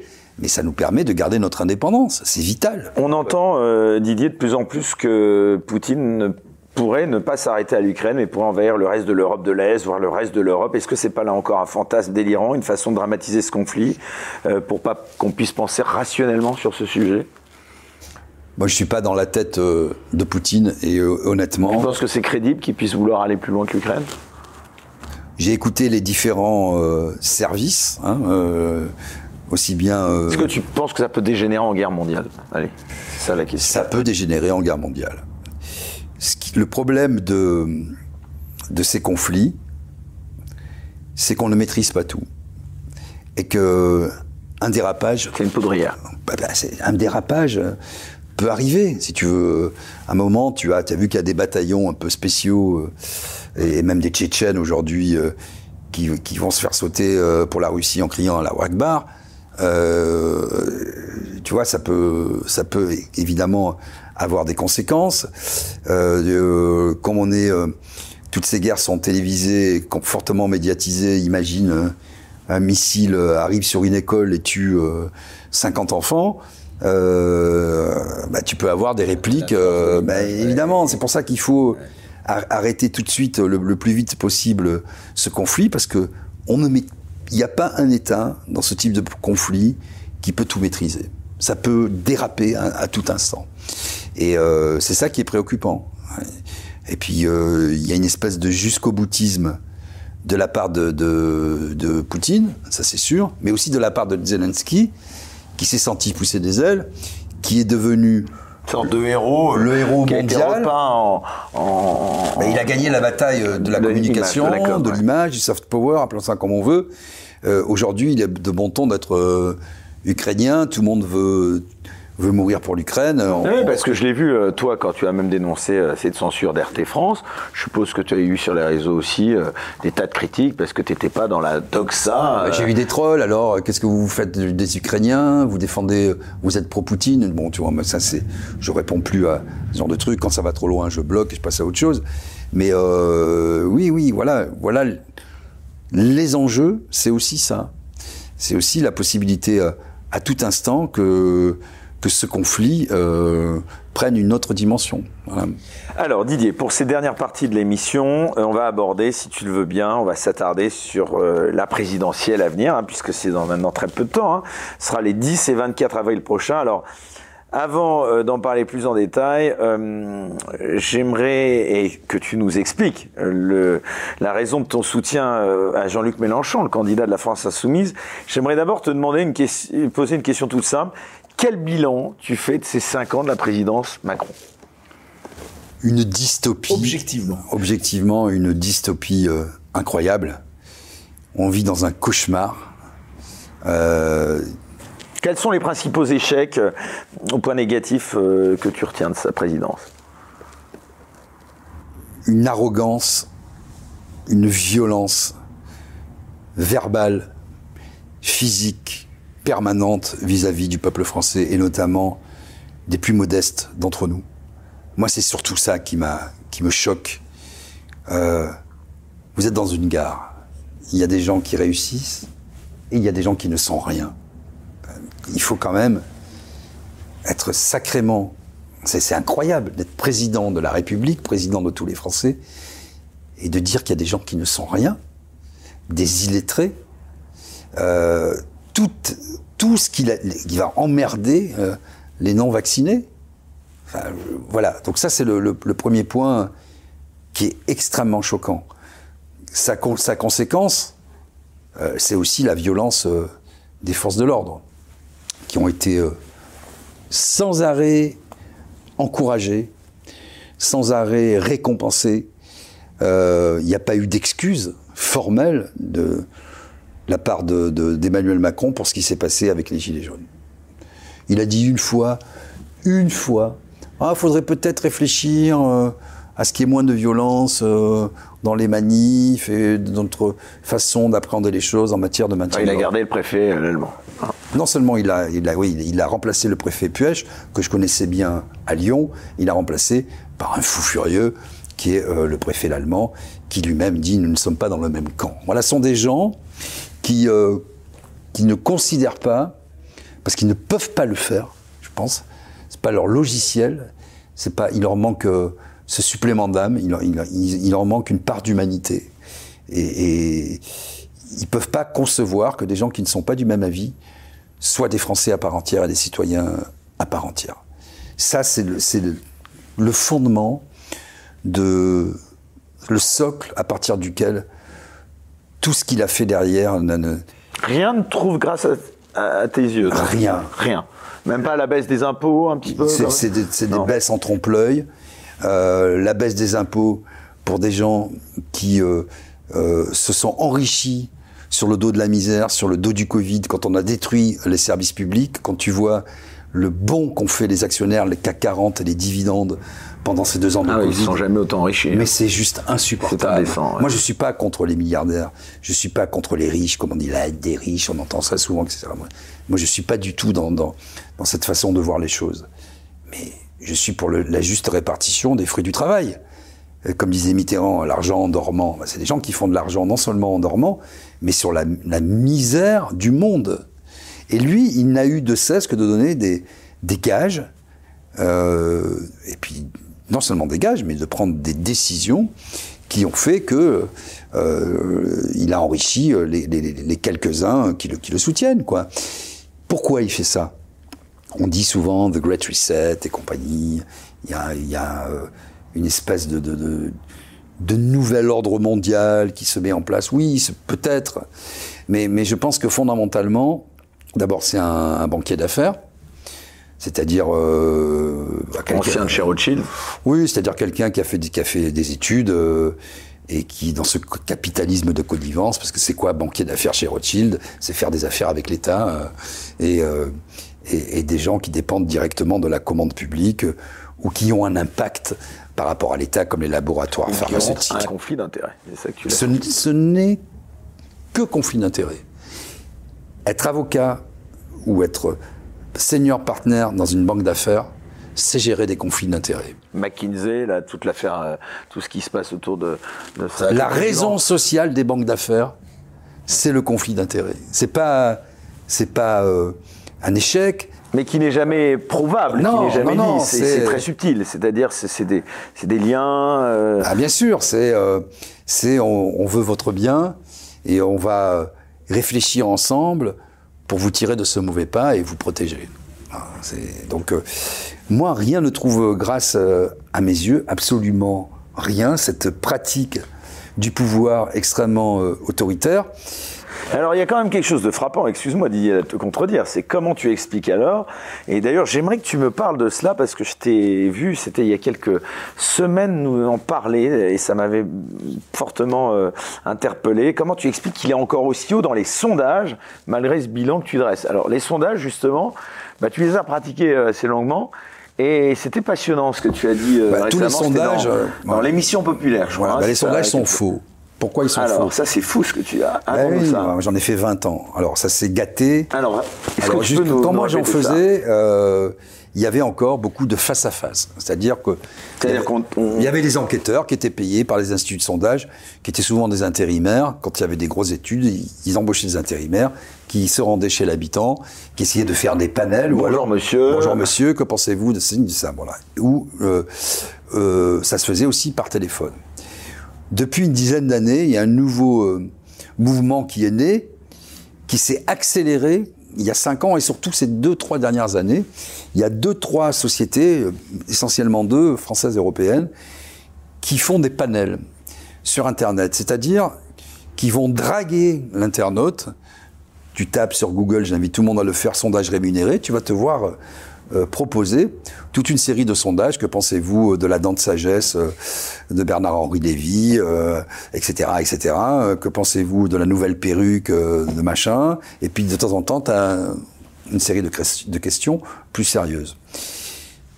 J'ai essayé de démontrer ça, preuve à l'appui, et Luc Bronner, quelques semaines après, fait un excellent papier. Alors, démontrer quoi? C'est-à-dire que- Alors, je vais y venir. Euh, un, un excellent papier dans Le Monde, une enquête qui est la suivante. Un, tu peux t'inscrire, Aucun contrôle. aucun contrôle, avec une seule adresse mail. Une adresse IP, tu peux. Tu peux t'inscrire, tu peux voter mille fois, mille fois, dans, sur différentes questions, etc. Et tu peux dire que tu t'appelles Mohamed, que tu vis en Seine-Saint-Denis, tu peux te dire que tu t'appelles Gérard et que tu habites Paris 8e et que tu as 35 ans, tu peux dire que tu t'appelles Gertrude euh, et que tu habites... dans le Perche. etc., etc., etc. Rien n'est vérifié. Ça pose déjà euh, un, sa- un sacré problème. Donc ces panels euh, sont faits par ces sociétés qui sont payées par les instituts de sondage, qui sont des sous-traitants, et euh, il n'y a aucune rigueur scientifique. Il n'y a pas de rigueur scientifique non plus parce que un sondage, ça doit être volontaire. Tu tu peux pas aller chercher le chaland comme ça en disant alors qu'est-ce que tu penses de Trump? Bon, le type il, il s'en fout lui ce qu'il veut à la fin c'est sa barrette de chocolat. Ce qui permet aussi parce que tu gagnes des bons, de- enfin c'est pas très bien payé mais tu gagnes des bons d'achat. Tu peux repars avec euh, ton radio réveil chez Darty et ta tablette de chocolat. Bon très bien. Ce qui veut dire aussi, de manière plus sérieuse, que ça peut être complètement euh, Biaisé. biaisé, pris en otage par un parti politique qui décide de mettre 10, mili- 10 militants euh, à plein temps euh, sur le sujet pour complètement changer euh, la face des choses. Quoi. Parce que ces instituts, enfin ces, ces sociétés sous-traitants, Il y a une correction qui est faite quand même. non, il n'y a pas de, de- de correction. Il suffit d'être dans le, le panel. Quand tu as atteint le panel, s'il faut euh, 300 femmes euh, entre 35 et 50 ans euh, dans six régions différentes, une fois que tu as atteint, c'est fini. Voilà. Après, tu as le redressement. Alors ça, c'est au doigt mouillé, on ne sait pas. C'est les- quand tu interroges les instituts de sondage, il y a secret de fabrication. Ce qui a donné la catastrophe au régional, aussi bien en termes de, de- de résultats que de participation. Il y avait des écarts de 30 points quand ils certifiaient que euh, les écarts, quand tu as euh, un panel de 1000 personnes, c'est euh, un et demi à peu près euh, de marge d'erreur. Bon, voilà. Ça, c'est euh, en amont. Dans la fabrication, en plus, euh, ensuite, dans le processus lui-même du sondage, ben, tu as qui le commande, le sondage? Et ça, je suis bien passé pour en savoir, quand tu, le savoir. Quand tu, quand tu es un, Média national. Ouais, et puis quand tu as un actionnaire qui, qui commande sans arrêt des sondages, qui est un gros client, Qui les paye, donc qui est à. tu connais un peu les idées. Ouais. Si c'est euh, un hyper-libéral, un ultra-libéral qui va dire euh, est-ce qu'il y a trop d'impôts en France, tu vas te débrouiller pour euh, libeller les questions d'une certaine manière pour avoir les bonnes réponses. Parce que tu ne vas pas dire à, à Bernard Arnault ah oui, il faut tuer tous les riches. Donc tu vas, il y a toute une technique dans la présentation Dans la des sémantique. questions, dans la sémantique, le champ lexical, pour orienter les gens. Et puis en aval, euh, tu as encore, si malgré tous ces efforts et cette absence de rigueur scientifique, tu n'arrives pas à ton résultat, tu tronçonnes et tu mets des adverbes, euh, etc. Plus, tu vois, tu dis, euh, tu, tu prends Un exemple, pareil. bah, tu prends des éléments de langage, tu recontextualises les résultats du sondage euh, par tout un tas d'adverbes, tu relativises, tu augmentes d'un côté et tu présentes de manière fallacieuse. Ce procédé-là est déjà utilisé dans le, la fabrication elle-même du sondage, parce que tu as êtes-vous pour, plutôt pour, euh, tout à fait pour, plutôt contre, et à la fin, tu peux, c'est ce qu'ils font tous d'ailleurs, je vais prendre un exemple précis, les pour, les plutôt pour, les assez pour, si ça peut arranger la doxa ou le type qui a commandé le sondage ou le média qui veut absolument avoir cette solution-là, cette réponse-là, tu mélanges les petits pois, les carottes et les navets, à la fin tu dis 81% des gens sont pour. Il y avait eu un sondage qui avait été fait, euh, je me souviens plus du sondeur, je voudrais pas dire de bêtises, et pas être attaqué du coup en diffamation, j'ai une idée. je Ah oui, s'il te plaît. hein, non, mais je suis sûr à plaît. 80%. Hein, mais n'engage comme, que ta euh, parole, voilà, hein. voilà. Donc en réalité, il y avait un sondage pendant euh, il y a trois, trois mois sur le pass vaccinal. Et le, le résultat, c'était 81% des Français favorables au pass, au pass sanitaire. C'était à l'époque, au pass sanitaire. En fait, quand tu regardais, c'était, il y avait juste sur un panel de 1066% composé par Internet, de 1066 personnes composées par euh, Internet, 25% qui s'étaient déclarés favorables. Et les autres, Et donc les autres, c'était machin. Ils avaient en plus ajouté des gens qui étaient euh, déjà vaccinés. Enfin, ils ont mélangé tout et à la fin, ça te donne le chiffre mirifique de 81%. C'est-à-dire qu'en réalité, sur un panel de 1066 personnes, 25%, ça fait, euh, ça fait 252 personnes qui ont dit euh, oui, on est, euh, on est favorable. Donc tu vois, il y a dans ces trois phases de construction dans la composition des panels, dans la fabrication elle-même, et ensuite dans les éléments de langage, ça McKinsey nous a habitués à ça, de présentation des résultats, des résultats qui sont complètement faussés. C'est pour ça qu'il faut surtout pas écouter les sondages, il faut voter en son âme et conscience, euh, parce que c'est le meilleur moyen d'avoir un vote efficace. Et finalement, cette crise ukrainienne, il y en a beaucoup qui, qui enfin, on le voit d'ailleurs bah, dans ces sondages, s'ils sont euh, et, et crédibles ou pas, ça c'est l'autre question. Mais en tout cas, il semblerait qu'ils puissent retirer euh, les marrons du feu de cette crise sur un plan électoral. Est-ce que, sans être complotiste, euh, elle tombe pas un peu à point nommé cette crise pour lui au niveau Mais en tout euh, cas, il fait feu de tout bois. Et il a. euh, On va pas l'accuser d'avoir créé Ouais, la guerre ça. en, en Ukraine. Ouais, il n'a pas ce pouvoir. Non, il n'a pas ce pouvoir. Mais en revanche, il a bien, comme d'habitude, instrumentalisé euh, en dramatisant les enjeux. En, euh, il nous avait habitués avec le Covid, qui était une sorte de répétition générale.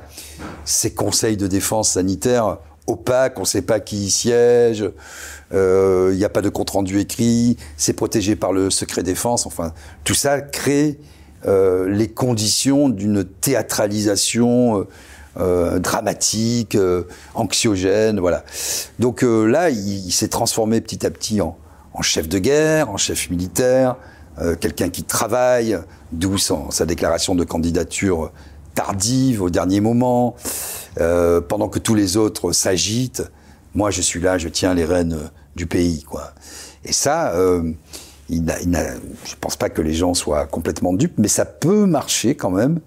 Ça peut marcher, notamment euh, sur les gens les plus, euh, les plus anciens, par exemple. Tu sais, euh, quand tu deviens vieux, tu as besoin de protection, t'as peur.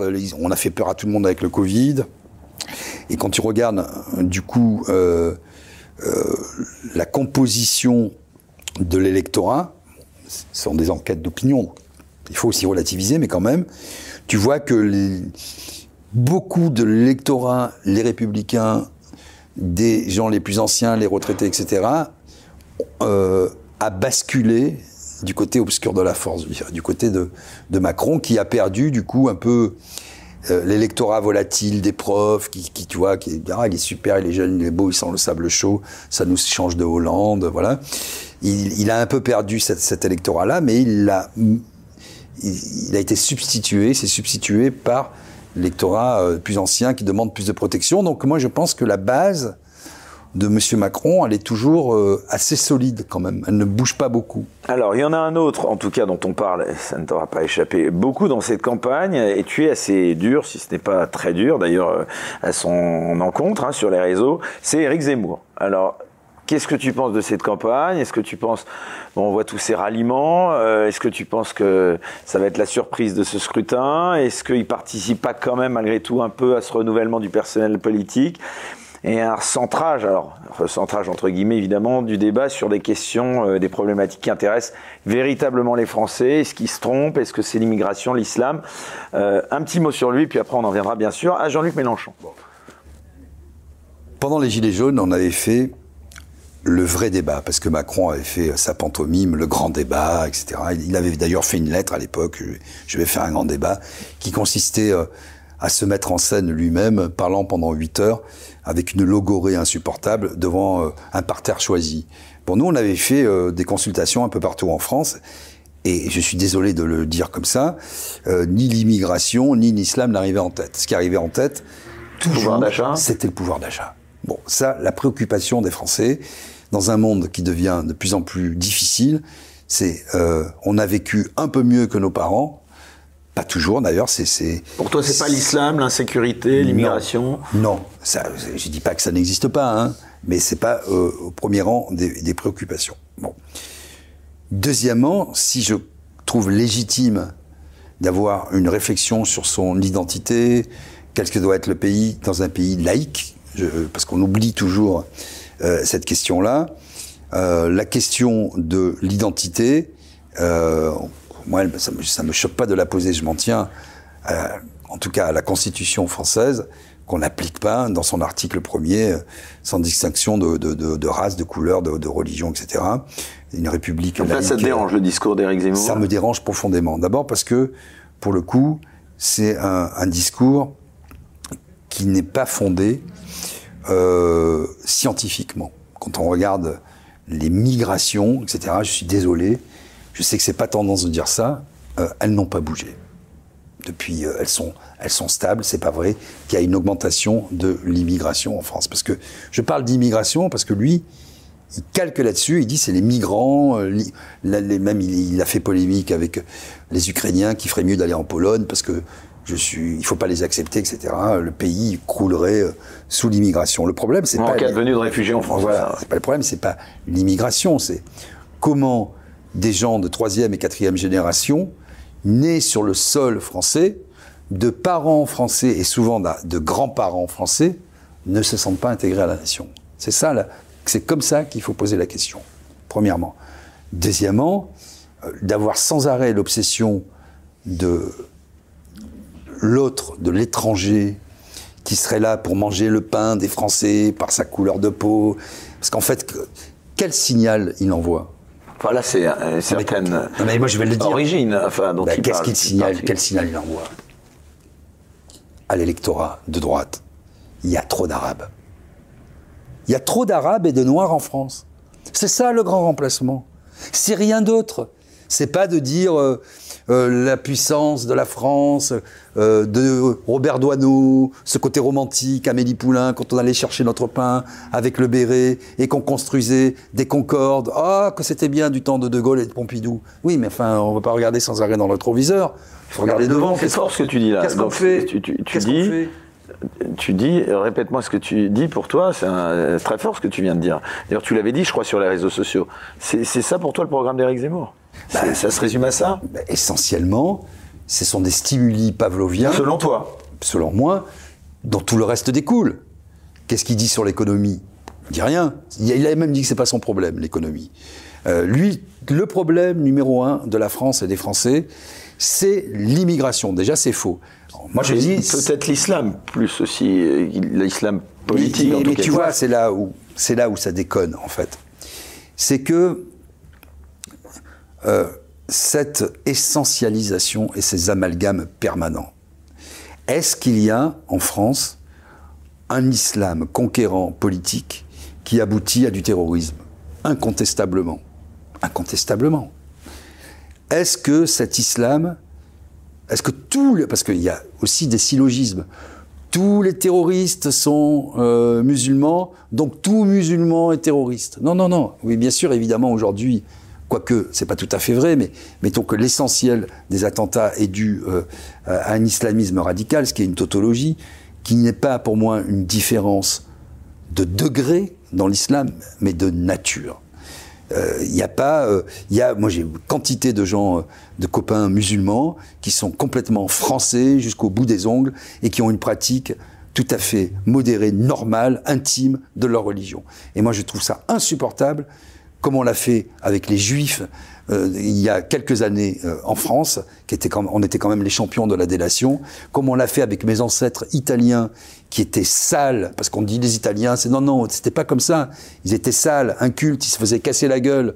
Euh, J'invite tout le monde à regarder l'histoire de France, les macaronis à aigues mortes, etc. C'était horrible. C'est toujours l'autre. C'est toujours. Donc ça, je pense que c'est la détestation de soi. Je pense qu'il fait, je veux pas être dans une situation psychologisante à outrance, mais la détestation, il, refait un peu son histoire personnelle. Ah, moi, voilà, je suis juif, mais c'est pas ma judaïté qui m'a fait. Euh, bien sûr, j'étais berbère, etc. Mais moi, j'ai grandi euh, euh, en Seine-Saint-Denis, c'était bien. J'ai pu, par la force de mon travail l'ascenseur social, j'ai pu le prendre et regarder ce que je suis devenu. Donc, il est plus français que les Français. Et donc, il y a toute une un basculement vers le droit du sang, une espèce d'atavisme social qui veut remettre euh, en place. Moi, je suis, je suis désolé pour ce mix qui est, je trouve, équilibré entre la filiation et le droit du sol. Parce que être français, c'est bien sûr euh, être la carte et le territoire, mais aussi c'est l'idée qu'on s'en fait. Et puisqu'il est pour le mérite, moi je suis pour que les gens deviennent français et revendiquent le fait d'être français. Et s'ils sont tout noir, tout jaune ou tout rouge, encore mieux. Parce que c'est un acte beaucoup plus fort. Je déteste le, l'expression français de souche. Cette hérédité euh, issue, euh, je sais pas c'est quoi, on a le sang bleu aussi, parce qu'on est issu d'une famille royale, parce qu'on est le roi soleil, Louis XIV. Moi je suis désolé, mes parents, mes grands-parents étaient euh, siciliens, euh, napolitains. Euh, ils ont donné leur sang pour la France. Hein, ils ont été résistants. Il y en a qui sont fait fusiller par les nazis. Ils étaient français de cœur, d'esprit et d'armes. Et il n'y a pas une goutte de sang, il n'y a pas un centimètre de frontière qui n'est pas, qui n'est pas une goutte de sang. Et ce sang, c'est le sang des humains. C'est pas le sang des Français de souche. J'ai rien contre les Français de souche, mais la simple appellation de Français de souche, pour moi, est, est une antinomie dans l'esprit français, parce que l'esprit français, c'est quelque chose de plus large que ça. C'est quelque chose qui doit nous rassembler, et la France n'est grande que dans l'universalisme. Et ce qui me choque, enfin, dans son discours, c'est que quand on a, quand on est sûr de ses valeurs, quand on a une colonne vertébrale, quand on aime son pays, sa nation, on n'a pas besoin de trouver des boucs émissaires. Moi, j'ai pas besoin d'aller insulter euh, euh, des étrangers. J'ai pas besoin d'aller insulter des gens qui n'ont pas la même religion que moi, ou pas la même couleur de peau que moi, dans une sorte de suprémacisme euh, blanc, catholique, chrétien, que sais-je encore. Ça me choque, oui. Ça me choque profondément. Et rien que pour ça, je n'écoute pas ce qu'il peut dire de, du reste. Il a sans doute. Euh, j'ai vu d'ailleurs sur l'Ukraine, il n'a pas dit que des sottises. De temps en temps, je lis un peu sur les réseaux. Mais ça le disqualifie parce que quelqu'un comme ça, au pouvoir, je ne pense pas que ça arrive. Il fera entre 10 et 13% hein, selon moi, on verra bien. Pronostic que tu fais. Voilà. Euh, ah, tu rejoins les sondages. C'est pas tellement lui en tant que il va faire une, guerre, il va. Je pense pas qu'il soit fou, je pense pas que il perde les pédales, le fait qu'il ait été condamné pour incitation à la oui, raciale, il dit que c'était un procès on va politique. Y venir. Bon, ce sont des conséquences, ok, très bien. Ce que je trouve, c'est que ça libère dans la population des pulsions de, de, de haine, des, des, pulsions mauvaises, des pulsions maléfiques qui font qu'on se méfie de tous et de tout. Et moi, c'est plus ça qui m'inquiète dans, dans, dans, dans, ce. Pour moi, voilà, c'est ça qui est vraiment d'extrême droite. Parce qu'on dit toujours euh, la droite, l'extrême droite, etc. Oui, fondamentalement, c'est de semer la graine de la haine dans la population, qui va faire en sorte que demain, c'est le règne de l'arbitraire. On va dire, mais toi, t'es français. On me l'a déjà dit sur les réseaux quand j'ai pris parti, etc. Mais tu es français depuis quand, Maïsto C'est la première fois de ma vie que sur Twitter, les gens sont venus m'interpeller en me disant, mais Maïsto, c'est pas français. Mais je peux te dire, quand tes parents, euh, ta famille s'est fait fusiller bord pour la France et que tu. Bon, j'ai jamais connu que la France. J'aime la France jusqu'au bout de, de mes ongles. Le sang de la France coule dans, dans mes veines, mais le sang, pas au sens atavique, pas au sens héréditaire. Le sang que moi-même, je sens bouillonner en moi par l'amour que j'ai de mon pays. Ça, ça fait drôle. Et je me mets à la place de nos compatriotes musulmans qui, toute la journée, se, pondent- se prennent des tombereaux de haine ou des gens qui ont une couleur de peau différente toute la journée se prennent des tombereaux de haine et qui ne connaissent que la France. C'est même pas qu'ils se sentent français. C'est même parce que j'aime bien aussi, tu entends le- l'expression français de papier. C'est pas qu'ils se sentent français, pas qu'ils doivent s'intégrer ou s'assimiler, ils sont français. Ils sont français. Ils n'ont jamais connu que la France. On leur dit retourne au bled. Mais c'est quoi le bled? Leurs parents connaissaient pas le bled. Eux-mêmes ne connaissent pas le bled. Ils sont français. Français de papier, je connais pas. Alors, moi, je reprends l'expression. Français de papier, oui, très bien. Parce que ce qui se conçoit bien s'énonce clairement. On ne peut être français que de papier.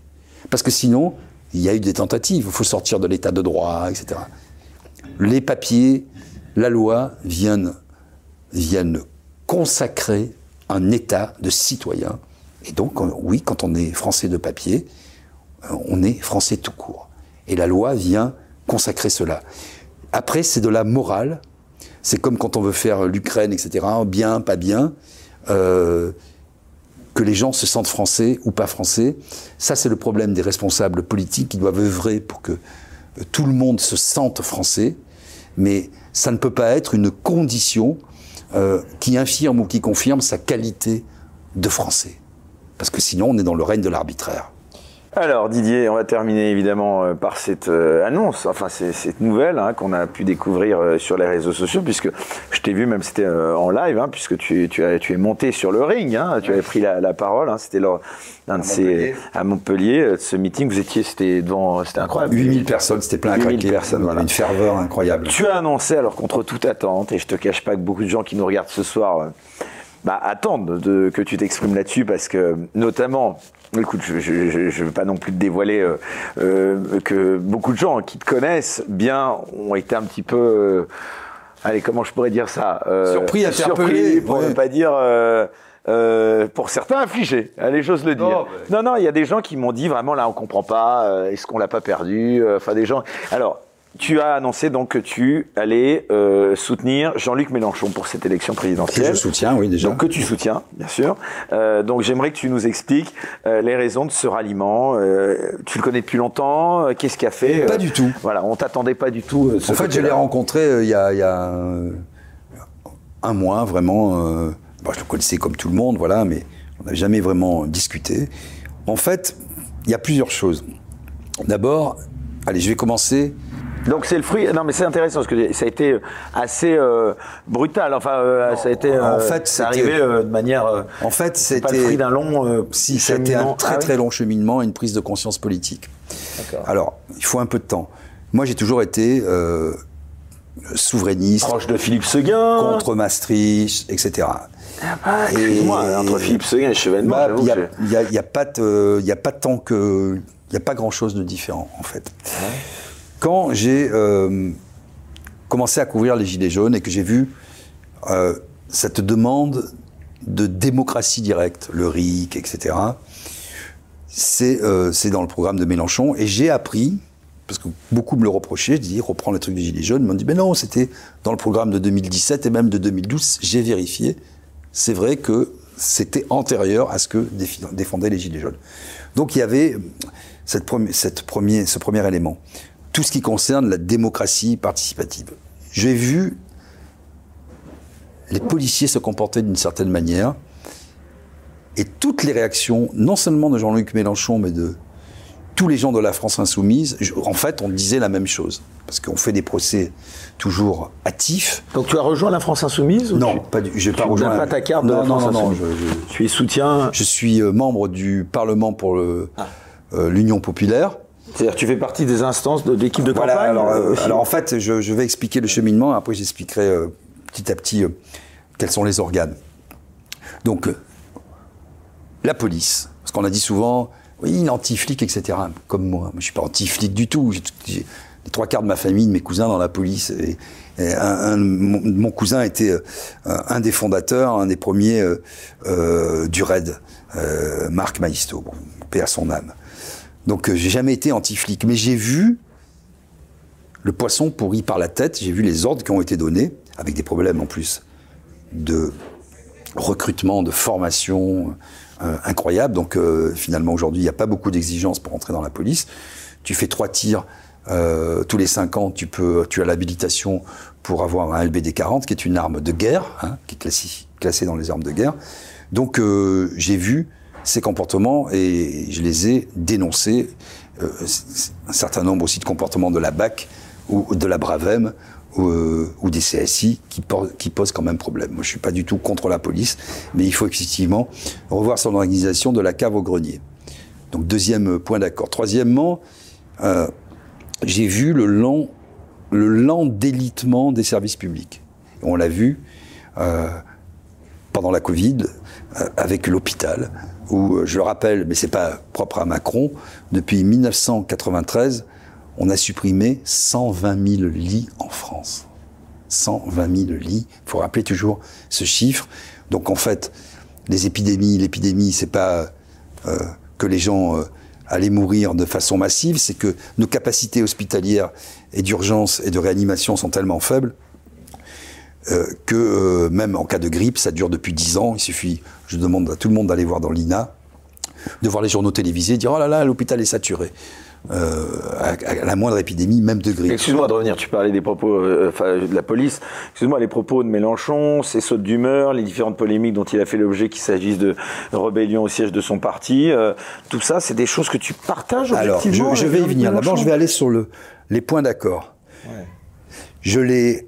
Bon, voilà, les services publics, euh, notamment la police, la justice, etc. Un certain humanisme aussi. Parce que je pense qu'aujourd'hui, après cinq ans de macronisme, on a besoin de concorde, on a besoin de recoudre toutes les plaies et de faire en sorte que, en, delà, deçà, au-delà de nos différences, on, on puisse se rassembler autour d'un projet commun. Ce projet commun, c'est c'est la France. Il ne me semble pas que le, le projet porté par M. Zemmour soit de nature à rassembler les Français. Pas du tout. C'est un- une campagne de, de, de stimuli pavloviens, comme je disais, pour être en tête au premier tour et faire tomber les barrières euh, entre la droite et l'extrême droite. Très bien, c'est sa stratégie. Ça fait pas une politique d'homme d'État, ça. Bon. Je l'ai entendu et lu avec attention sur la politique internationale. Il était sans doute le seul à avoir Jean-Luc Mélenchon. Jean-Luc Mélenchon à alerter, et j'invite tout le monde à le faire, en dépit du bashing que je peux lire pro-Poutine, etc. Tout ce qu'il a dit, tout ce qu'il a écrit depuis longtemps sur cette nécessité d'avoir une conférence des frontières, ce que je disais par ailleurs, comme tu le sais, euh, de mon côté, et d'avoir euh, une France non alignée et indépendante. Ce qui a toujours été, depuis 1992, euh, ma position. Donc, à la faveur de, des mouvements sociaux, j'ai ma conscience politique s'est aiguisée. Et puis, je dirais que j'ai vécu, j'ai tout bien fait moi, comme un bon petit serviteur zélé euh, du néolibéralisme et du capitalisme. J'ai dirigé des, filiales, j'ai travaillé toute ma vie. Ça fait 30 ans que je travaille. Je, je me suis toujours fait des semaines entre 70 et 100 heures. Tu en es témoin. Je confirme. Bon, j'ai pris dans ma vie, chaque fois, chaque année, 15 jours de vacances. J'ai tout bien fait. J'ai vu fonctionner ce monde néolibéral fait de carottes et de bâtons. Et tu le rejettes maintenant. Je le rejette de toutes mes forces. Il ne produit que du malheur. Il ne permet pas à l'homme de s'épanouir. La carotte, le bâton, c'est toujours le bâton à la fin. Tu vois pas grandir tes gosses. Tu participes à une société euh, injuste, déséquilibrée, euh, et tu nourris euh, finalement ces disparités au sein de, de la société. Et donc je le rejette de toutes mes forces. Je ne suis pas du tout pour la soviétisation, je suis pas du tout pour une société dirigiste, mais je suis pour une société où l'humain reprenne toute sa place. Donc c'est quoi les cinq mesures qui te semblent les plus importantes dans le programme de Jean-Luc Mélenchon? Un, absolument, la constituante. C'est ce qui a été un, élé- un élément, l'élément déclencheur, j'allais y venir. La constituante qui permet C'est quoi la justement. constituante? Bah, en fait, c'est sortir de cette cinquième République, aller vers la sixième. C'est pas simplement une histoire de numéros, mais c'est euh, inviter, je dirais, le peuple français euh, à réfléchir à une nouvelle constitution. Ça, c'est le premier point. Parce que ça, au moins, c'est concret. Parce que tout le monde dit ric, ric, ric. On va pas tourner autour des ronds-points euh, ad vitam aeternam, se faire taper euh, par les policiers. Euh, le RIC, c'est pas Macron euh, ou Pécresse. Bon, Pécresse, j'en parle même pas, c'est tellement affligeant qu'on va parler des choses sérieuses. Euh, c'est pas eux qui vont le mettre en œuvre. Donc il y a un moment. Alors, le RIC. Le RIC. Ça, c'est le premier point. Le deuxième point, on voit bien qu'aujourd'hui, et c'est, je reboucle avec ce que tu me demandais par rapport aux instances, euh, le Parlement de l'Union populaire, son objectif, c'est de porter dans le champ politique les luttes sociales, gilets jaunes, etc., les luttes euh, environnementales, puisque j'invite tout le monde à lire le dernier rapport du GIEC.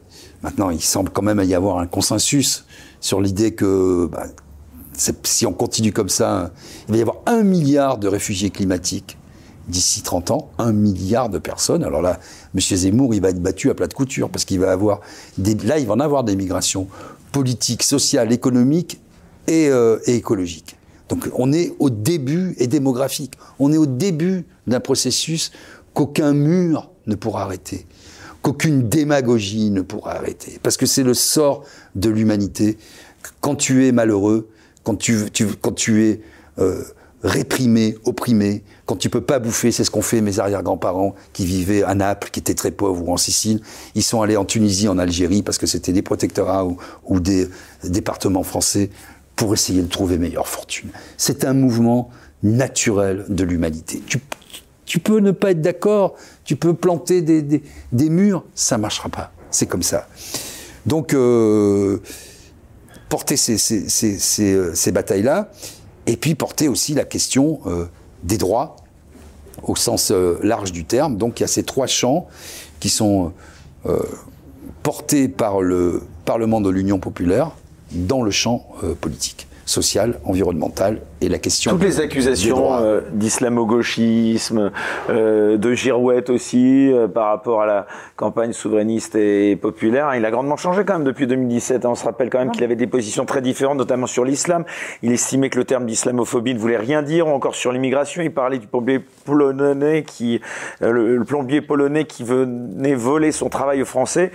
Euh, Il y a quand même eu des choses un petit peu étonnantes quand même, non? Euh, C'est pas un peu, un peu girouette ça, non? Non, moi je pense, enfin, moi j'en ai beaucoup parlé avec lui. Tu sais, après le meeting, on a. On a le droit de se tromper aussi, hein, mais... Non, non, mais de toute façon, tu vois, c'est quelqu'un qui. Moi-même, j'ai évolué. En fait, moi, il y, a- il y a quelques années encore, j'ai- je participais, je m'arrivais de participer du bashing euh, contre Mélenchon en disant Mais c'est quoi ce mec? Ça fait euh, 30 ans qu'il est élu, nous fait, Ben des, oui, ça, il nous fait des leçons, etc. Bon, moi, je l'ai vu euh, évoluer sur un certain nombre de questions parce qu'il a été formé, si tu veux, par. euh, cette pas très nouveau, quand Non, même. mais cette gauche socialiste un peu sectaire pour laquelle le progrès, la production, etc., à tout prix, était- c'était son logiciel, il le reconnaît. Puis il s'est laissé convaincre, euh, il s'est ouvert euh, à des mouvements plus larges de société. On a parlé ensemble des féminicides. Je disais, mais, il me disait, mais tu vois, moi, les féminicides, pour moi, euh, il n'y avait pas de différence entre un meurtre, c'était un meurtre, quoi. Un assassinat, c'était un assassinat. Ben non, j'ai compris après. euh, Donc il a eu cette intelligence, On a parlé aussi, alors là, ça cette intelligence de s'ouvrir, Le justement. wokisme, la tyrannie des, des minorités. euh, euh, Jean-Luc Mélenchon et ses proches sont souvent accusés d'alimenter hein, ces mouvements, euh, voire euh, d'y être absolument soumis. Mais Euh, ça, c'est faux. Alors pour moi, ça, enfin, honnêtement, La médisance. non mais même même pas ça, c'est lunaire. C'est, D'accord. Enfin, le wokisme, tu, enfin, tu vas dans la rue, tu demandes, tu prends 1000 personnes, il y a personne qui va te dire le- ah oui, moi, ce qui est mon problème, c'est le wokisme. Ça, c'est la petite intelli- intelligentsia intellectuelle, enfin, la petite intelligentsia télévisu- télévisuelle, là, qui dit, ah, le wokisme, etc.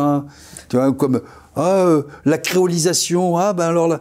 Mais déjà, c'est des gens qui n'ont jamais lu euh, Édouard Glissant, qui se sont jamais intéressés au processus d'évolution euh, de l'humanité. Bon, mais peu importe. Mais est-ce que tu crois franchement que le problème numéro un de Mélenchon et des Français, c'est le wokisme? Moi, j'ai fait une vidéo en rigolant, en disant oui, il faut nous voir hein, avec Jean-Luc, on prend notre clé de 12, on va déboulonner les statues. Enfin, tout ça, c'est germano-pratin, tu vois, c'est c'est- ces trois personnes qui parlent entre elles, c'est pas du, ça, ça intéresse personne en France. Je peux te dire que tout le monde s'en fout. C'est- typique du faux débat. Alors, du wokisme, après, on te fait euh, dériver vers l'islamo-gauchisme, tu vois. Euh, et de l'islamo-gauchisme, après, on te fait dériver vers le terroriste en puissance, etc. Bon, tout ça, euh, il faut le prendre de, de- de qui ça vient avec beaucoup de relativisme. Donc aujourd'hui, tu le conseilles? Comment ça se passe? Tu fais partie de son équipe de campagne? Alors aujourd'hui, je fais partie de la campagne. Euh, je le conseille pas. D'ailleurs, on l'invite ici, hein, on espère Voilà, qu'il bah, est écoute, bienvenu. je, lui poserai la venir. question. Je, me- je ne le conseille pas parce que ça ne marche pas comme ça. C'est aussi un- quelque chose qui m'a intéressé. On est, euh, Bah oui. ça c'est fondamental. On est complètement libre. C'est pour ça que moi je ne suis pas adhérent de la France insoumise. Et tous les gens, la plupart que j'ai rencontrés et qui sont euh, au Parlement de l'Union populaire, ils gardent. Moi, on m'a juste demandé, sois toi, sois toi-même, euh, parce qu'il a compris qu'on ne pouvait pas diriger un pays en se recentrant, en se concentrant uniquement sur sa base électorale, et il a décidé de s'ouvrir. C'est un peu le contraire de ce que fait Zemmour. Le grand remplacement, le grand remplacement. Jean-Luc Mélenchon ne défendra jamais le grand remplacement, moi non plus. Je préfère parler de créolisation, qui est un concept aussi depuis la naissance de l'humanité. La créolisation est ce qui a permis aux gens de se mélanger et, finalement de vivre ensemble. Si tu tombes amoureux de, quelqu'un euh, qui a pas la même couleur de peau que toi, pas la même culture, mais euh, tu vas aller d'un mouvement naturel vers cette personne, tu vas pas te poser la question de savoir si tu vas grand remplacer, tu vas créoliser.